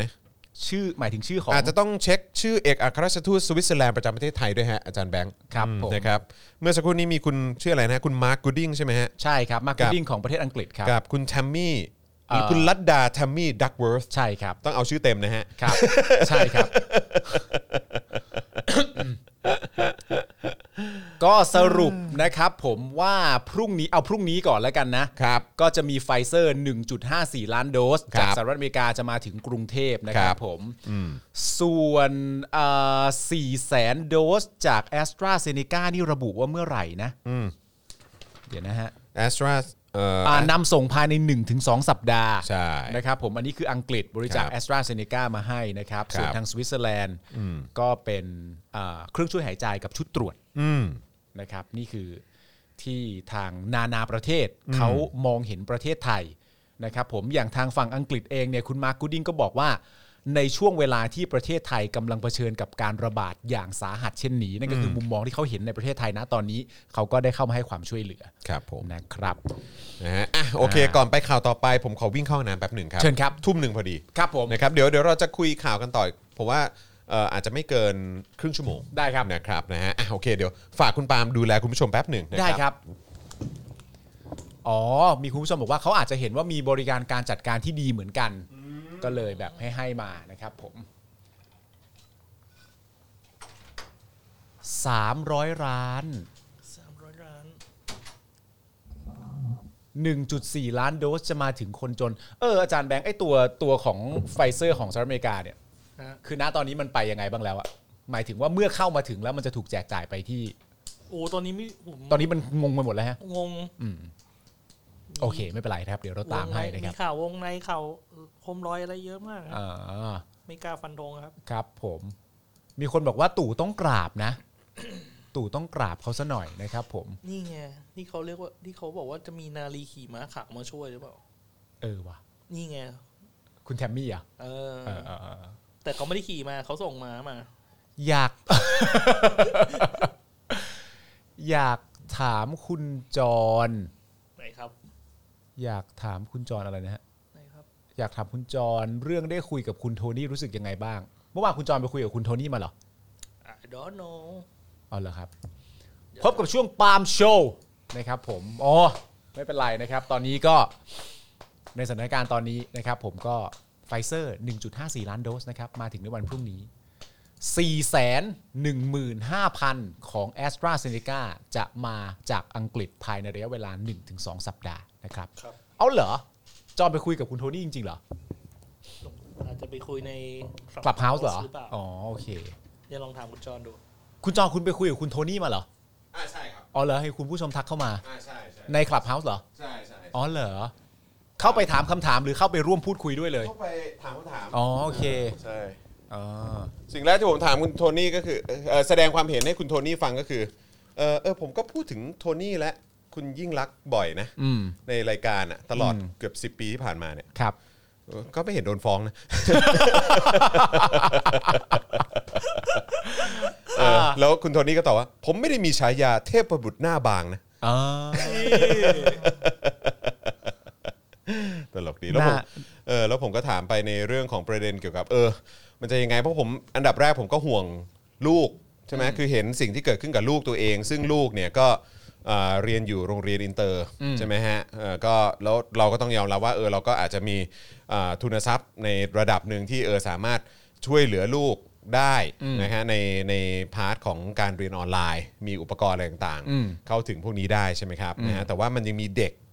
ในระบบการศึกษาไทยอีกเยอะแยะมากมายเป็นล้านล้านคนเนี่ยนะครับที่ได้รับผลกระทบจากโควิด -19 แล้วก็การบริหารจัดการที่ดีดีๆ ครับ นะครับดีเหลือเกินนะครับแล้วก็ทำให้เด็กก็ต้องเรียนออนไลน์กันไป แล้วก็เรียนออนไลน์ได้มีระบบการเรียนออนไลน์ในบ้านเราก็ก็ใช่ว่าจะมีประสิทธิภาพขนาดนั้นนะนะครับแล้วแล้วนี่ยังไม่พูดถึงเด็กที่ยังไม่มีอุปกรณ์ด้วยอะ อืม เออบางทีมือถือสมาร์ทโฟนอาจจะไม่มีที่บ้าน ใช่ อาจจะ ใช่ เงิน ใช่ ไม่ ใช่ ถึงอะไรอย่างเงี้ยจะมีแท็บเล็ตก็คงไม่มีอ่ะ อืม เออแล้วก็ถามว่าเออแล้วแบบแบบนี้จะทำยังไง อืม คือเราจะทำยังไงดี เพราะว่าคือเด็กเนี่ยน่าจะเสียโอกาสชีวิตไปเยอะเลยนะ อ่า ปีกว่าเกือบ2 ปีแล้วเนี่ยเผลอๆคงเป็น 2 ปีอ่ะเพราะว่าเด็กก็คงไม่ได้ไป เข้าใจ โรงเรียนหรอก ใช่ใช่ ปีเนี้ย อืม เออแล้วเราจะทำยังไงดี แล้วก็จะจะให้ เด็กๆ พวกนั้นเนี่ยกลับมาตาม อืม เด็กๆในประเทศอื่นทันยังไงอะไรเงี้ย อืม เออซึ่งก็ซึ่งก็เขาก็เขาเขาก็มีมุมมองความเห็นหลาย ๆ อย่างเหมือนกันแต่แต่ก็มันก็ก็อยากอยากให้คุณผู้ชมลองไปฟังกันดูนะครับ อืม นะฮะแล้วก็อีกเรื่องหนึงที่ผมถามไปก็คือไอ้ประเด็นเนี้ยแหละไอ้ประเด็นเรื่องสัญญาแอสตราเซเนกา อ่าอ่าอ่า ที่ว่าทำไมมันต้องมีการถมดำหรือว่ามีการไม่ไม่เปิดเผยข้อมูลด้วย ทั้งนั้น อ่า ที่แบบอ่ะอย่างของสหภาพยุโรปก็ยังมีการเปิดเผยกันออกมาเลยที่ อืม บราซิลก็ยังแบบว่าไป ใช่ เจอกันมาด้วยเหมือนกันอะไรอย่างเงี้ย เออเขาก็บอกว่าเออมันแปลกนะ เพราะว่าจริง ๆ ว่า ครับ ไอ้เรื่องพวกเนี้ยมันไม่ต้องปิดอยู่แล้วอ่ะ อ่า อืม คือถ้าปิดก็แปลว่ามีมีอะไรต้องปิดบังหรือเปล่า อ่า หรือว่าเออแบบทำไมทำไมถึงเปิดไม่ได้ล่ะ คือโดยปกติแล้วเพราะผมถามเขาในในฐานะที่คนเคย เป็นนายกมาก่อนะ เออ คน เอ้ย ที่ make เคย sense เออโอเค คนที่เคยทำงานในเรื่องของการบริหารประเทศอ่ะ แล้วมัน อ่า ต้องโคและต้องเกี่ยวข้องกับคนเยอะแยะมากมายอ่ะ อ่า ใช่ไหมเขาก็ผ่านทั้งวิกฤตแบบสึนามิ อ่า อะไรอย่างนี้มาใช่ไหมเขาก็เจออะไรมาเยอะใช่ไหม อ่า หรือว่าหวัดนกอะไรต่างๆ เขาก็ อืม ผ่านวิกฤตการณ์อะไรแบบนี้มาเหมือนกัน อ่า อะไรแบบเนี้ยแล้วไอสถานการณ์แบบเนี้ยมันมันมันเสี่ยงมากหรือมาอะไรมากถึงแบบเปิดเผยข้อมูลไม่ได้อะไรเงี้ยมันมีเหตุการณ์แบบนี้ด้วยเหรอซึ่งเขาบอกว่ามันแปลกอ่ะ โอเค มั เฮ้ย แปลกอยู่แล้ว โค เพราะว่า น่สน ก็ ใจ คือมันมันต้องเปิดเผยได้สิ อ่า เพราะเอาเงินภาษีประชาชนไปใช้อ่ะมันก็ต้อ อื ง ม เปิดเผยได้สิ ใช่ เออ เอ้ยแต่ก็ดีนะหมาย แล้ว ถึงว่า แล้ว เออ ในยุคสมัยเขาคือมีไอ้พรบข้อมูลข่าวสารมั้งถ้าจำไม่ผิดอ่ะ อืม แล้วมันคือมันต้องเปิดเผยไง อืม แต่มองมาถึงยุคสมัยเนี้ยที่มีความพยายามกันมาก ๆ ที่จะผลักดันไอ้พรบข้อมูลข่าวสารเวอร์ชั่นใหม่ออกมา อ่าอ่า ที่แบบว่าแทบจะเข้าถึงข้อมูล ไม่ได้เลย การใช้เงินภาษี อืม ยากมาก อ่า อืมนั่นแหละเขาก็บอกว่าเออยุคนี้กลับกลายเป็นว่าความโปร่งใสยิ่งเข้าเข้าถึงยากขึ้น ใช่ครับ อืม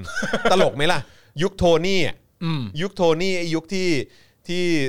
เอ่อสลิมและคนคนเกลียดคนเกลียดแมวอ่ะ อ่า บอกว่ามันไม่โปร่งใสมันแบบนู่น อ่า คือกลายเป็นว่ายุคนั้นมันโปร่งใสกว่ายุคนี้หลายเท่าอ่ะ อย่างน้อยคุณก็ตรวจสอบได้ง่ายก เอ ว่า อ แต่หน้าตอนนี้ก็มีการผลักดันให้มันให้การตรวจสอบมันยากเย็นขึ้น ยากเข้าไปอีกครับ แต่ว่าจริง ๆ แล้วไอ้การผลักดันให้การตรวจสอบยากเย็นขึ้นเนี่ยมันก็มาพร้อมโซเชียลอะแหละนะ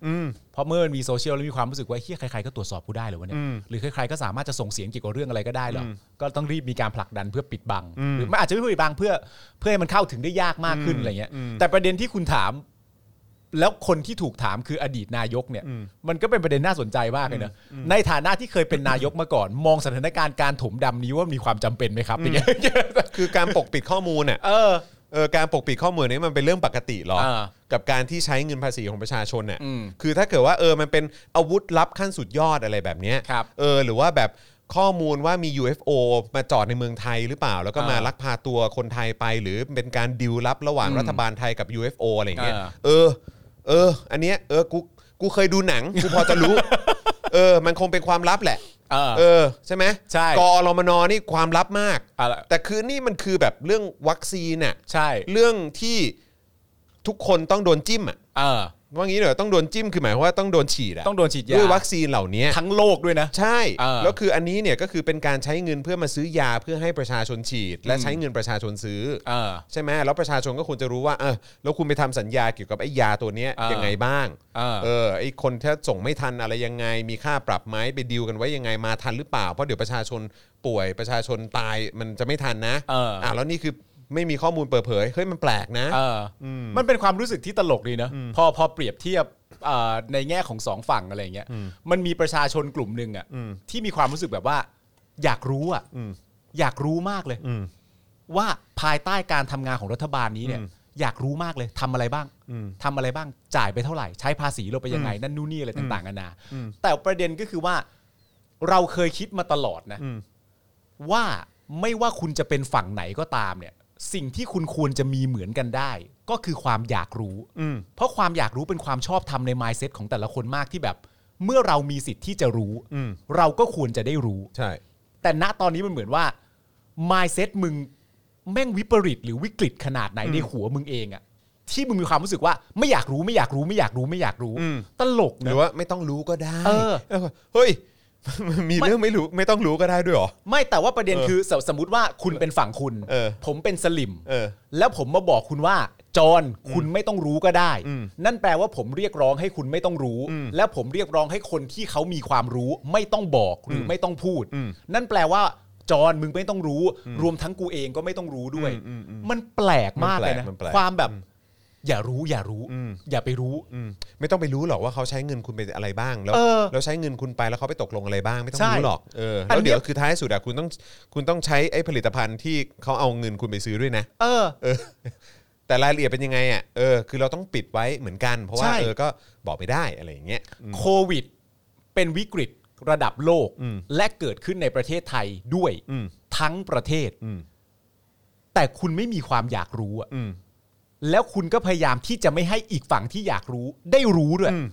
แม่งเป็น mindset ที่แบบ ใช่ คือฟังแค่ แม่ง นี้มันก็ วิแม่งวิกฤตอะ มันก็รู้อยู่แล้วมันมันมันมันมันแปลกประหลาดมากอะ ใช่ อืมครับผม ความอยากรู้เนี่ย ไม่ว่าคุณจะเชียร์ฝั่งไหน คุณก็ควรจะอยากรู้ ใช่ รู้ให้เยอะ อืม ๆรู้แม่งให้หมด อืม ไม่ใช่เริ่มต้นมาว่า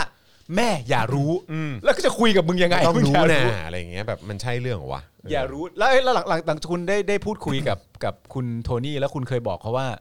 คุณเคยพูดถึงเขาในหลายเรื่องหลายประเด็นทั้งตัวเขาแล้วก็น้องสาวคุณยิ่งรักษณ์เนี่ยก็ไม่เคยเห็นจะถูกฟ้อง ตอนนี้เขาเริ่มตั้งทนายจะมาฟ้องคุณยัง ไม่มี ไม่ ไม่ มี มี ทางออก ไม่มีไม่มีแต่เขาก็บอกเขาก็ดูทุกตอนนะ อ๋อเหรอ เออผมก็โอ้ ดีมาก ใจ เล จั ย งอืม เขาเป็นเขาเป็น กลาง แต่ก็คงแต่ก็คงฮาดีนะเออเวลาเขาเห็นเราพูดถึงเขาในรายการอ่ะ ใช่ ไอ้แมวนู่น แล้วอีปู ไอ้โป้ ปูอะไรต่างกันนะ โอ้แล้วแบบเวลาพูดแมวปูนี่แบบว่าใส่อารมณ์เต็มที่ ใส่อารมณ์ เ โกรธไง เฮ้ยจริง โกรธไง เออ ไม่ไม่ใช่เรื่องที่จะมาพูดกันด้วยตเอล อก ตลก ไอ้แมว ไอ้ปูปู อืม หนี เออ หนีคน ใช่ ไข้มาไล่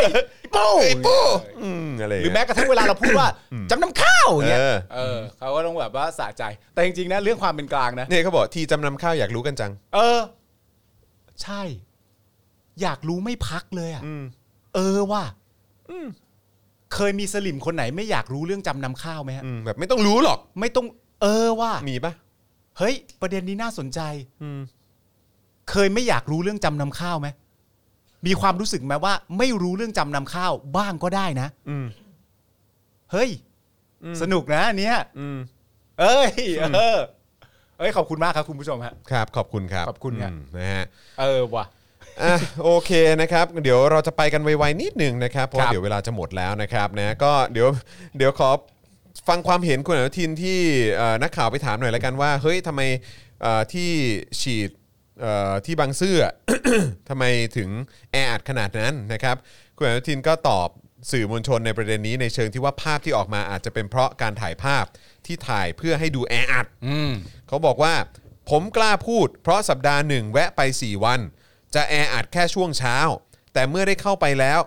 ก็ไม่แออัด ทั้งนี้มุมกล้องหรืออะไรก็สามารถทำให้เอ่อก็ทำได้หมดเพื่อให้ดูแออัด อืม แต่เมื่อคนมาเยอะเกินความสามารถที่จะจัดระเบียบได้ก็ต้องจัดระเบียบใหม่ และแทนที่จะฉีดได้ 3-4หมื่นคนก็ต้องลด เพื่อที่จะไม่ให้ภาพของความกังวลประชาชน ทั่วไปเกิดขึ้น อ่า โอเค เมื่อถามย้ำนะครับว่าวันนี้จนถึงสิ้นเดือนกรกฎาคมยังสามารถ walk in ได้ และผู้สูงอายุกับคนติดตามฉีดได้ อย่างนี้จะทำให้คนทะลักกันมาหรือไม่ นายอนุทินกล่าวว่าได้มีการจัดระเบียบใหม่ และคงจะไม่หนักเท่าเดิม ขอบคุณมาก ก็เดี๋ยวรอดูแล้วกันนะครับ ครับผม ว่าจะเท่าเดิมไหมนะครับ แม้แต่จริง ๆ ที่คุณอนุทินพูดเนี่ยมันก็ไม่ต่อเนื่องกันนะ อืม นึกออกไหมว่า อืม มันมุมกล้องทำให้แออัด ตั้งใจฟังนะฮะ อืม มุมกล้องทำให้แออัด อืม จริง ๆ มันแออัดแค่ช่วงเช้า ก็คือแออัดปะ ก็คือแปลว่าแออัดใช่ไหมล่ะ ใช่ไหม อืม มุมกล้อง อืม ทำให้แออัด อืม จริง ๆ แล้วมันแออัดแค่ช่วงเช้า อืม ก็คือก็คือแออัด อืม ใช่ไหม ใช่ ป ก็ ระโย คือ ค ก็ เดียว คือ กันนะ ถ้าบอกว่ามันแออัดก็แออัดแค่ช่วง ใช่ เช้า ก็สรุปก็คือแออัดใช่ไหมล่ะ ก็ใช่อะ แล้วสรุปมุมกล้อง มุมกล้องอยากถ่ายให้แอให้แออัด มันก็แออัดได้ จริง ๆ มันแออัดแค่ช่วงเช้า อืม ก็แออัด ก็คือแออัดไง ทำไมงงอะฮะ คุณมุกบอกว่าเขาส่งภาพใหม่ให้สื่อแล้วนะคะ เว้นระยะห่างเชียว อ่า เออเชียวอ๋อ โอเค ก็อยากเห็นเหมือนกันเนาะ อยากเห็นเหมือนกันนะครับ ครับนะฮะมีไหม มีไหม เดี๋ยว อาจารย์ อาจารย์แบงค์ แบ ลอง งค์ หาหน่อยละกันนะครับ อ่า เอ่อนายกสั่งดำเนินคดีผู้ปล่อยเฟกนิวส์รายใหญ่ครับไม่เว้นคนดังและสื่อนะครับ ด้าน 6 องค์กรสื่อออกแถลงการณ์จี้รัฐยกเลิกมาตรการจำกัดเสรีภาพประชาชน วันที่ 27 กรกฎาคมเหมือนกันครับพลเอกประยุทธ์โพสต์ Facebook แจ้งเกี่ยวกับประเด็นสำคัญหลังประชุมครมนะครับ ซึ่งมีเนื้อหาตอนหนึ่งกล่าวถึงประเด็นการจัดการเรื่องข่าวปลอม โดยระบุว่าตนเนี่ยให้ความสำคัญกับการจัดการข่าวปลอมที่ส่งผลกระทบต่อสังคมอย่างยิ่ง และได้สั่งการโดยตรงให้แต่ละกระทรวงดำเนินการแก้ปัญหาข่าวปลอมอย่างจริงจังและรวดเร็ว ดังนี้ 1. ขอให้แต่ละกระทรวงจัดตั้งฝ่ายที่รับผิดชอบในการตรวจสอบ และแก้ไขข่าวที่เกี่ยวข้องกับแต่ละกระทรวงทันที และให้เป็นตัวแทนหน่วยงานแจ้งความดำเนินคดีกับผู้กระทำผิดด้วย 2. ศูนย์ข่าวปลอมของกระทรวงจะต้องตรวจสอบข้อเท็จจริง และประกาศลงสื่อของกระทรวง รวมถึงหน่วยงานภายใน 24 ชั่วโมง หลังจากได้รับแจ้งจากประชาชนหรือหน่วยงานรัฐอื่น ๆ ที่เกี่ยวข้อง และส่งข้อมูลหรือประกาศชี้แจง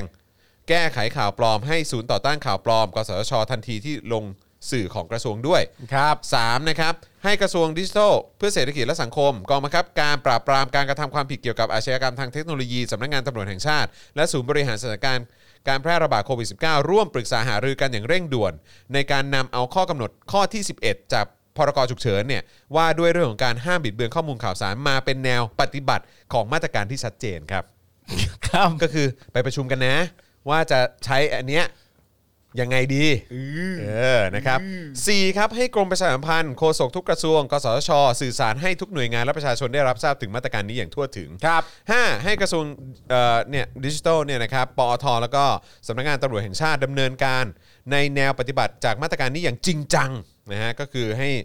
จัดการอย่างจริงจังนะครับ วดเร็วชัดเจนโปร่งใสเป็นธรรม อ่า ดำเนินคดีกับคนผิดได้จริง ๆ นี่สุยอ โดยเฉพาะผู้ปล่อยรายใหญ่ ไม่ว่าจะ อ่า เป็นสื่อมวลชนคนดังหรือเพจต่าง เอ้ย ๆ ไม่ใช่จับแค่ชาวบ้านทั่วไปเท่านั้น เอ้ยมันต้องเอาตัวเอาให้หนักไปตัวหัวต้นตอเนี่ยเ ข้อสั่งการดังกล่าวนายกย้ำว่าจะติดตามการดำเนินการอย่างใกล้ชิด ให้ดำเนินการโดยเร็วที่สุด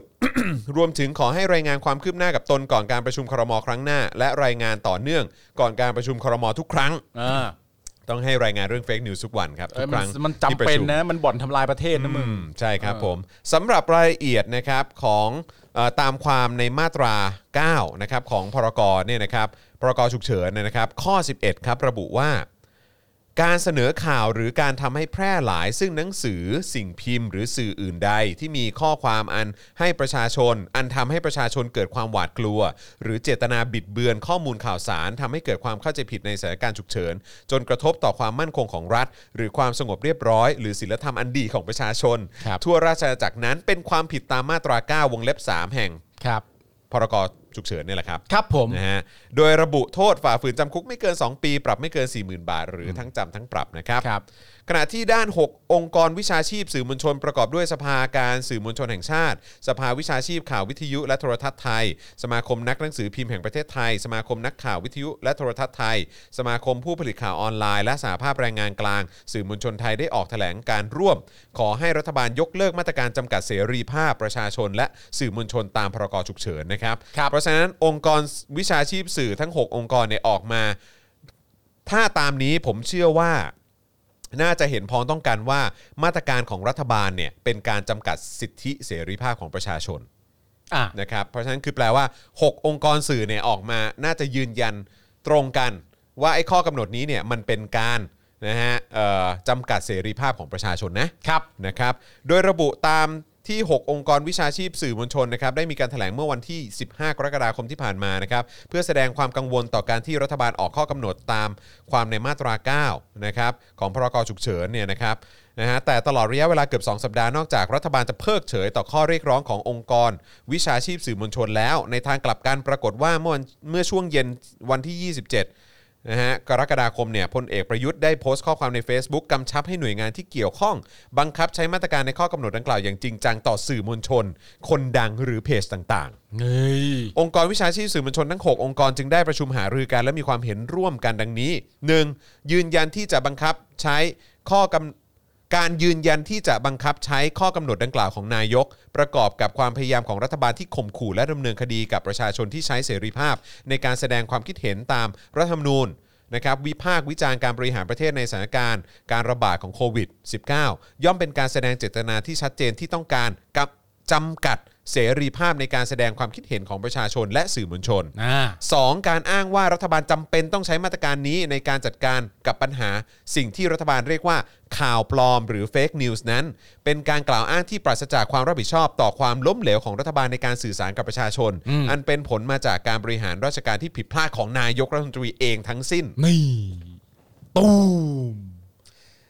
โดนทุกดอกอ่ะ ก็พูดได้นี่ครับ ก็พูดได้ครับ จริงๆ พูดได้มาตั้งแต่วันที่ 22 พฤษภาคม 57 แล้วนะครับ ครับ นะฮะ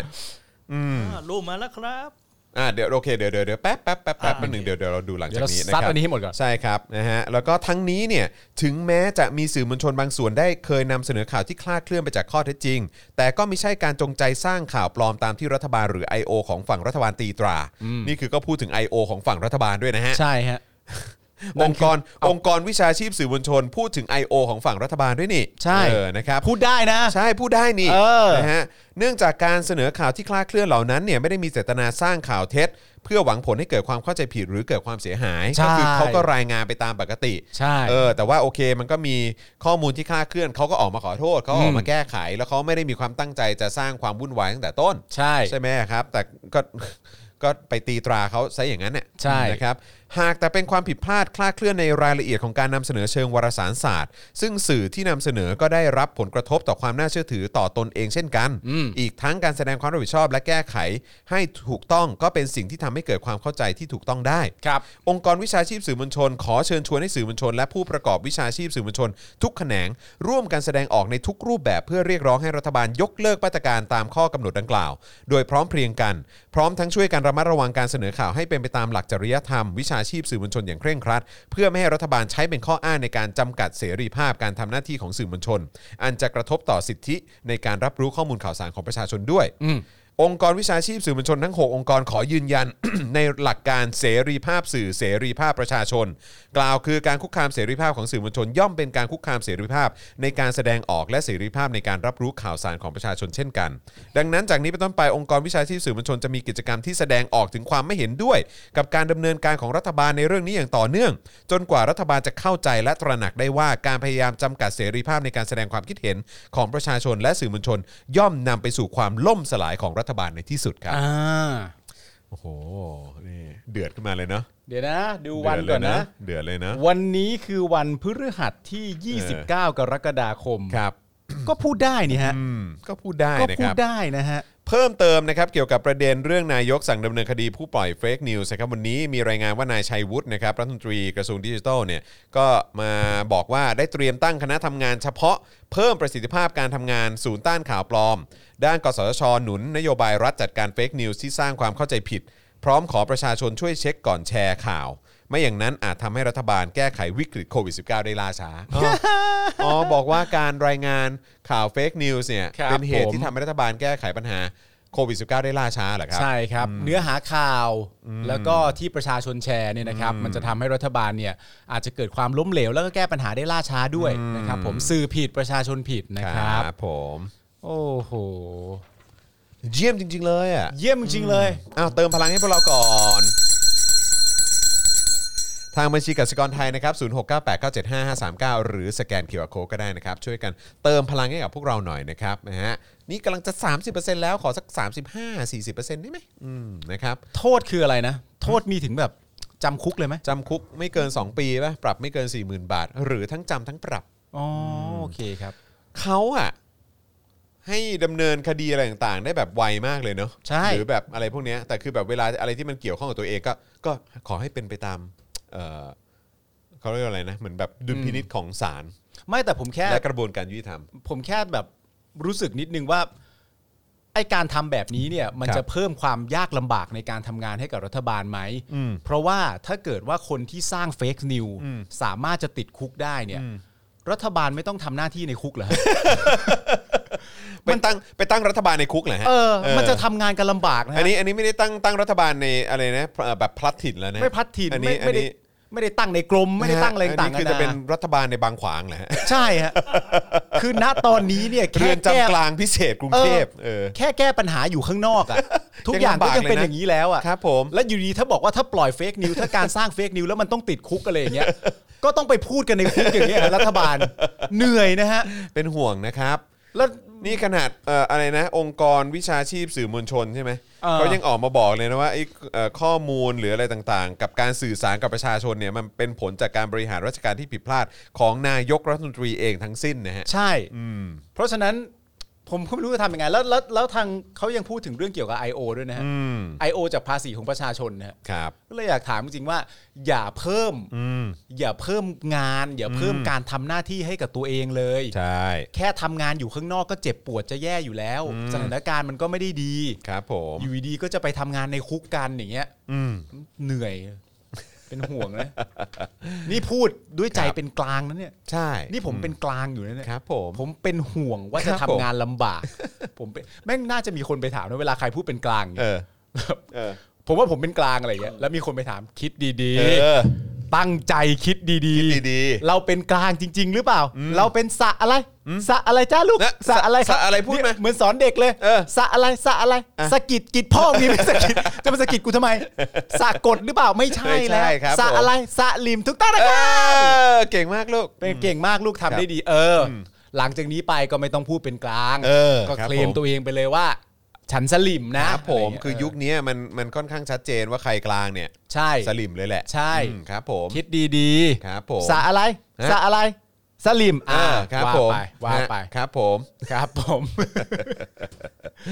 เอออ้าวขออีกหนึ่งเรื่องได้ไหมครับ เครือข่ายนักวิชาการเพื่อสิทธิพลเมืองเชิญชวนประชาชนร่วมรณรงค์นะครับโดยการจุดเทียนสร้างความตระหนักรู้ การเผชิญวิกฤตเอ่อรัฐล้มเหลวนะครับ คือมีข่าวประชาสัมพันธ์จากเครือข่ายนักวิชาการเพื่อสิทธิพลเมืองนะครับว่าขอเชิญชวนประชาชน ร่วมรณรงค์ โดยการจุดเทียนสร้างความตระหนักรู้ ว่าเรากำลังเผชิญวิกฤตการณ์รัฐล้มเหลวนะครับและเพื่อหนึ่งรำลึกถึงผู้เสียชีวิตและ ผู้ที่ล้มป่วยจากไวรัสโควิด -19 2. ให้กำลังใจทีมบุคลากรสาธารณสุขด่านหน้า ครับ 3. ยืนยันสิทธิในการเข้าถึงวัคซีนที่มีประสิทธิภาพ และการรักษาพยาบาลในฐานะสิทธิพลเมือง 4. เรียกร้องสิทธิที่จะไม่ถูกรัฐทอดทิ้งให้ตายอย่างไร้ความรับผิดชอบนะครับซึ่งกิจกรรมเนี่ยจะมีขึ้นในวันศุกร์นะฮะก็คือวันพรุ่งนี้นะครับศุกร์ที่ 30 เสาร์ที่ 31 และอาทิตย์ที่ 1 สิงหาคมนะครับเวลาทุ่มหนึ่งนะครับรายละเอียดกิจกรรมนะครับก็คือ 1. จุดเทียนแล้วก็ถ่ายรูป 2เนี่ยก็อัพลงโซเชียลมีเดียทุกช่องทางเลยนะครับ ครับ แล้วก็ช่วยกันติดแฮชแท็กรัฐล้มเหลว แล้วก็แฮชแท็กรำลึกถึงผู้สูญเสียด้วยนะครับนะฮะซึ่งอันนี้ก็เอ่อเป็นการประชาสัมพันธ์จากเครือข่ายนักวิชาการเพื่อสิทธิพลเมืองนะครับ ใครที่สนใจก็สามารถจุดเทียร์แล้วก็ถ่ายรูป แล้วก็อัพลงโซเชียลมีเดียนะครับนะฮะแล้วก็ ติดแฮชแท็ก ติดแฮชแท็กรัฐล้มเหลว หรือรำลึกถึงผู้สูญเสีย ครับ กันได้นะครับ ในทุกทุกเวลาทุ่มหนึ่ง ทุกเวลาทุ่มหนึ่ง เออนะฮะของสุกร์เสาร์อาทิตย์นี้ อ่า ใช่ไหมศุกร์เสาร์อาทิตย์นี้เนอะ สามสิบสามสิบเอ็ดใช่ครับ ใช่ครับผม ครับผม นะฮะก็ยังไง ร่วม เดี๋ย กิจกรรมกันได้ ต้องต้องดูกันนะครับว่ากิจกรรมนี้จะได้รับความสนใจขนาดไหน ครับ นะครับ ผม เอ่อมีคนบอกว่าต่อไปคือ WFJ work from jail ครับผม work from jail work from jail ครับเออนะครับ แล้วเกิดเข้าไปนี่ตู่ได้มีโอกาสได้พบไมเคิลสกอร์ฟิ ล ชวนกันแหกคุกออกมา น่ารักจะตาย โอ้โหโอ้นะครับ อ่ะโอเคนะครับอ่ะยังเติมเงินเข้ามาได้นะครับ ทิ้งท้ายกันนะครับนะฮะผ่านทางบัญชีกสิกรไทยนะครับ0698 975 539 หรือสแกน QR Code กันได้นะครับ เฮ้ยเอ่อช่วยเปิดแซมเปิล The Business ตอนใหม่ให้ให้คุณผู้ชมดูหน่อยได้ไหมแต่แต่ยังไม่ต้องเปิดเสียงนะ คือ ครับ ให้ให้เห็นภาพเฉยๆ คุณผู้ชมจะได้ตามไปดูกันหน่อย อ่า นะครับเพราะว่าตอนนี้เราจะพยายามเอ่ออัปโหลด The Business เอ่อห้าวันต่อสัปดาห์นะครับนะฮะจะพยายามนะ ครับ เออ นะครับ ช่วงเริ่มต้นตอนนี้อาจจะแบบ 3-4 วันต่อสัปดาห์ก่อน อ่าน นะครับ แต่ว่าตอนนี้เราจะพยายามให้มันได้แบบว่าเอ่อห้าวันต่อสัปดาห์ละกันนะครับ นี่นะฮะ เทปใหม่ล่าสุดมาแล้วเรื่องเศร้าหลิน อ่า นะครับ อยากจะให้ อยากจะให้คุณผู้ชมไปติดตามกันได้นะครับ มันจะมีช ANNEL ของ The Business เลยนะครับ ใน ครับ เอ่อ YouTube นะครับ แล้วก็มีแฟนเพจนะฮะของ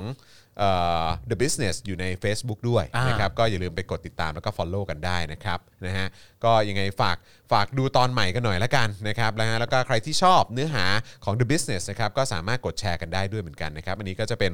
เหมือนแบบอีกหนึ่งคอนเทนต์ที่เราเอามานำเสนอด้วย ครับ นะครับแล้วก็คลิปความรู้ตอนใหม่ก็ใกล้จะออนแล้ว อ่า ให้คุณได้ติดตามกันนะครับก็สามารถไปเอ่อติดตามมาได้เร็วๆนี้นะครับเป็นเรื่องราวเกี่ยวกับเช อ่า เชเกวารา อ๋อ เออ ครับผม นะครับซึ่งก็เป็นเอ่อนักเคลื่อนไหว อ่า เออนะครับนะที่ที่ก็เอ่อเป็นที่รู้จักกันทั่วโลกนะครับนะเดี๋ยวเราจะมาฟังเรื่องราวของเขานะครับแล้วก็ซึ่งมันก็เกี่ยวข้องกับเรื่องของคิวบา อ่า ตั้งแต่อดีตจนถึงปัจจุบันด้วยนะคครั รับบ นะก็เดี๋ยวเดี๋ยวติดตามกันได้นะครับแล้วก็เอิ่มเจาะข่าวตื้นตอนใหม่มาพรุ่งนี้ พรุ่งนี้ 8โมงเช้านะครับ อ่า ติดตามกันได้นะครับอันนี้คือตอนตอนใหม่นะครับกรณีศึกษาเกี่ยวเรื่องของวัดเศร้าหลินนั่นเอง ครับผม เออนะครับ โอ้บ้านสวยจริง แน่นะครับไม่มีอะไรหรอกคือตั้งใจจะโชว์บ้าน ๆ เฉ เออย เข้าใจกูเข้าใจกูเข้าใจ นี่ถ้ามึงมี ครับ พระวัดเส้าหลินอยู่ข้างหลังก็จะดี สวยงามสวยงามดี ๆเออนะฮะ โอเค คุณผู้ชมก็ไปติดตามกันได้ คือณตอนนี้หลังจากนี้ไปในภายภาคหน้าจะพยายามลงให้ได้ทุก ทุกวั วัน น ทุกวัน ห้าวันต่อสัปดาห์ ใช่ ก็คือ นะครับ จันทร์ถึงศุกร์ถูกไหม ใช่ครับผม โอเค นะฮะจะพยายามนะเออนะครับวันนี้ก็เพิ่งถ่ายไป 6 เทป ครับผมแล้วก็ นะครับ พรุ่งนี้เจาะข่าวตื้นตอนใหม่เวลา8ปดโมงเช้านะครับ ใช่ครับ แล้วก็พรุ่งนี้วาสนาละว่า10โมงครึ่งนะครับติดตามกันได้ ครับ นะครับก็เดี๋ยวจะไลฟ์ให้คุณได้ติดตามกันทุกๆ ช่องทาง ซึ่งตอนนี้เราก็ไลฟ์กันทั้งใน YouTube Facebook Periscope Twitter นะครับ Clubhouse นะครับแล้วก็ล่าสุดก็มี Space ด้วยนะครับ ครับผม นะก็ติดตามกันได้ แล้วก็พรุ่งนี้เย็นใครที่รอเจอพี่แขกนะครับก็เดี๋ยวเจอกันได้กับพี่แขกคำปากาที่จะมาร่วมพูดคุยเกี่ยวกับเรื่องข่าวคราวที่ ครับ เกิดขึ้นในสังคมของเรานะครับผ่าน Daily Topics ด้วยนะครับ ใช่ครับ นะฮะ นะส่วนคุณปาล์มเดี๋ยวกลับมาเจอกันอีกทีก็จะเป็นวัน โอ้ต้องเป็นพฤหัสเลยสิ ใช่ หรือว่าผมไม่รู้ว่าจะมีการสลับคิวอะไรกันหรือเปล่า เออ เดี๋ยวลองคุยก่อนละกัน เอาโอเคโอเค นะครับ โอเค พอดีวันอังคารคุณปาล์มติดภารกิจ ใช่ครับ นะครับผม อ๋อเออใช่ เออ เดี๋ยวก็ลองสลับคิว ไม่รู้ กัน ว่าจะสลับ เดี๋ยวเดี๋ยวลองดู คิ เดี๋ยวลองดู หรื เดี๋ยวผมผมเปาเออนะครั แจ้งไปอีกทีหนึง ครับผมนะเดี๋ยวคอยติดตามแล้วกันนะครับนะฮะอ่ะแต่ว่าวันนี้หมดเวลาแล้วนะครับนะฮะก็มีคนบอกว่าเฮ้ยติดเอ่อเรื่องเมื่อวันอังคารไว้ เออเดี๋ยวรอบหน้าถ้าเกิดว่าอย่างที่บอกไปถึง 50%เนี่ย ครับ เราก็จะเบิ้ลให้เลย 2 เรื่อง เบิ้ลเป็นสองเรื่อง เบิ้ล ไล ไป ย สองเรื่องให้เลยนะนะคครัรับ บ นะแต่ว่าตอนนี้พอดีมันทุ่มครึ่งแล้วนะครับนะครับ แล้วก็ไลฟ์กันมา 2 ชั่วโมงกว่าแล้วเดี๋ยวอาจจะต้องขอหยุดการไลฟ์ของเราในวันนี้ก่อนละกันนะค ครั รับบ ผม พรุ่งนี้เจอกันยาวๆตลอด ฮะ ทั้งวันนะครับอ๋อมีโค้ชแขกด้วยพรุ่งนี้ อ่า พรุ่งนี้ทำผัดมาม่า เฮ้ยเหรอเฮ้ยสุดยอด เดี๋ยวดูได้เลยติดตา ผั ม ดมาม่า ไล นี่อาหารโปรดผมเลยนะ เออผมก็ชอบเหมือนกัน มันอร่อย มัน อะ ทานง่ายไง ไม่แล้วมันเหมือนแบบมันปรุงมาแล้วอ่ะ ใช่ใช่สะดวก ผม น จะ ครับ ต้องนอนท่าจบรายการ นั่งเดือนั่งเดือ ครับ เออ ครับ นะครับนะ อ่ะ อ่ะวันนี้หมดเวลาแล้วนะครับคุณผู้ชมครับนะผ ค ม รับ จอห์นวินยูนะครับจอห์นอะไรนะ จอ จอห์ ห์ น น สตูเป๊ะ จอห์นวินยูสตูเปะ จอห์นวินยูสตูเป๊ะ ครับผม ไม่ใช่สตูปิดใช่ไหม สตูเปะไม่ใช่ เอ ฮะ อนะฮะจอห์นวินยูสตูเป๊ะ จอห์นวินยูสตูเปะ สต้องเอ่อสตูเป๊ะแล้วเออ เออสตู นะ เป๊ะ ครับ แล้ว นะฮะแล้วก็คุณปาล์มบินมาโดนต่อยนะครับ ค นะ รับ ฮะอาจารย์แบงค์มองบนถอนหายใจไปพลางๆนะครับพวกเรา 3 คนนะครับกับ Daily Topics ลาไปก่อนนะครับ สวัสดีครับ สวัสดีครับคุณผู้ชมครับ Daily t o p i c กกับจอห์นวินยู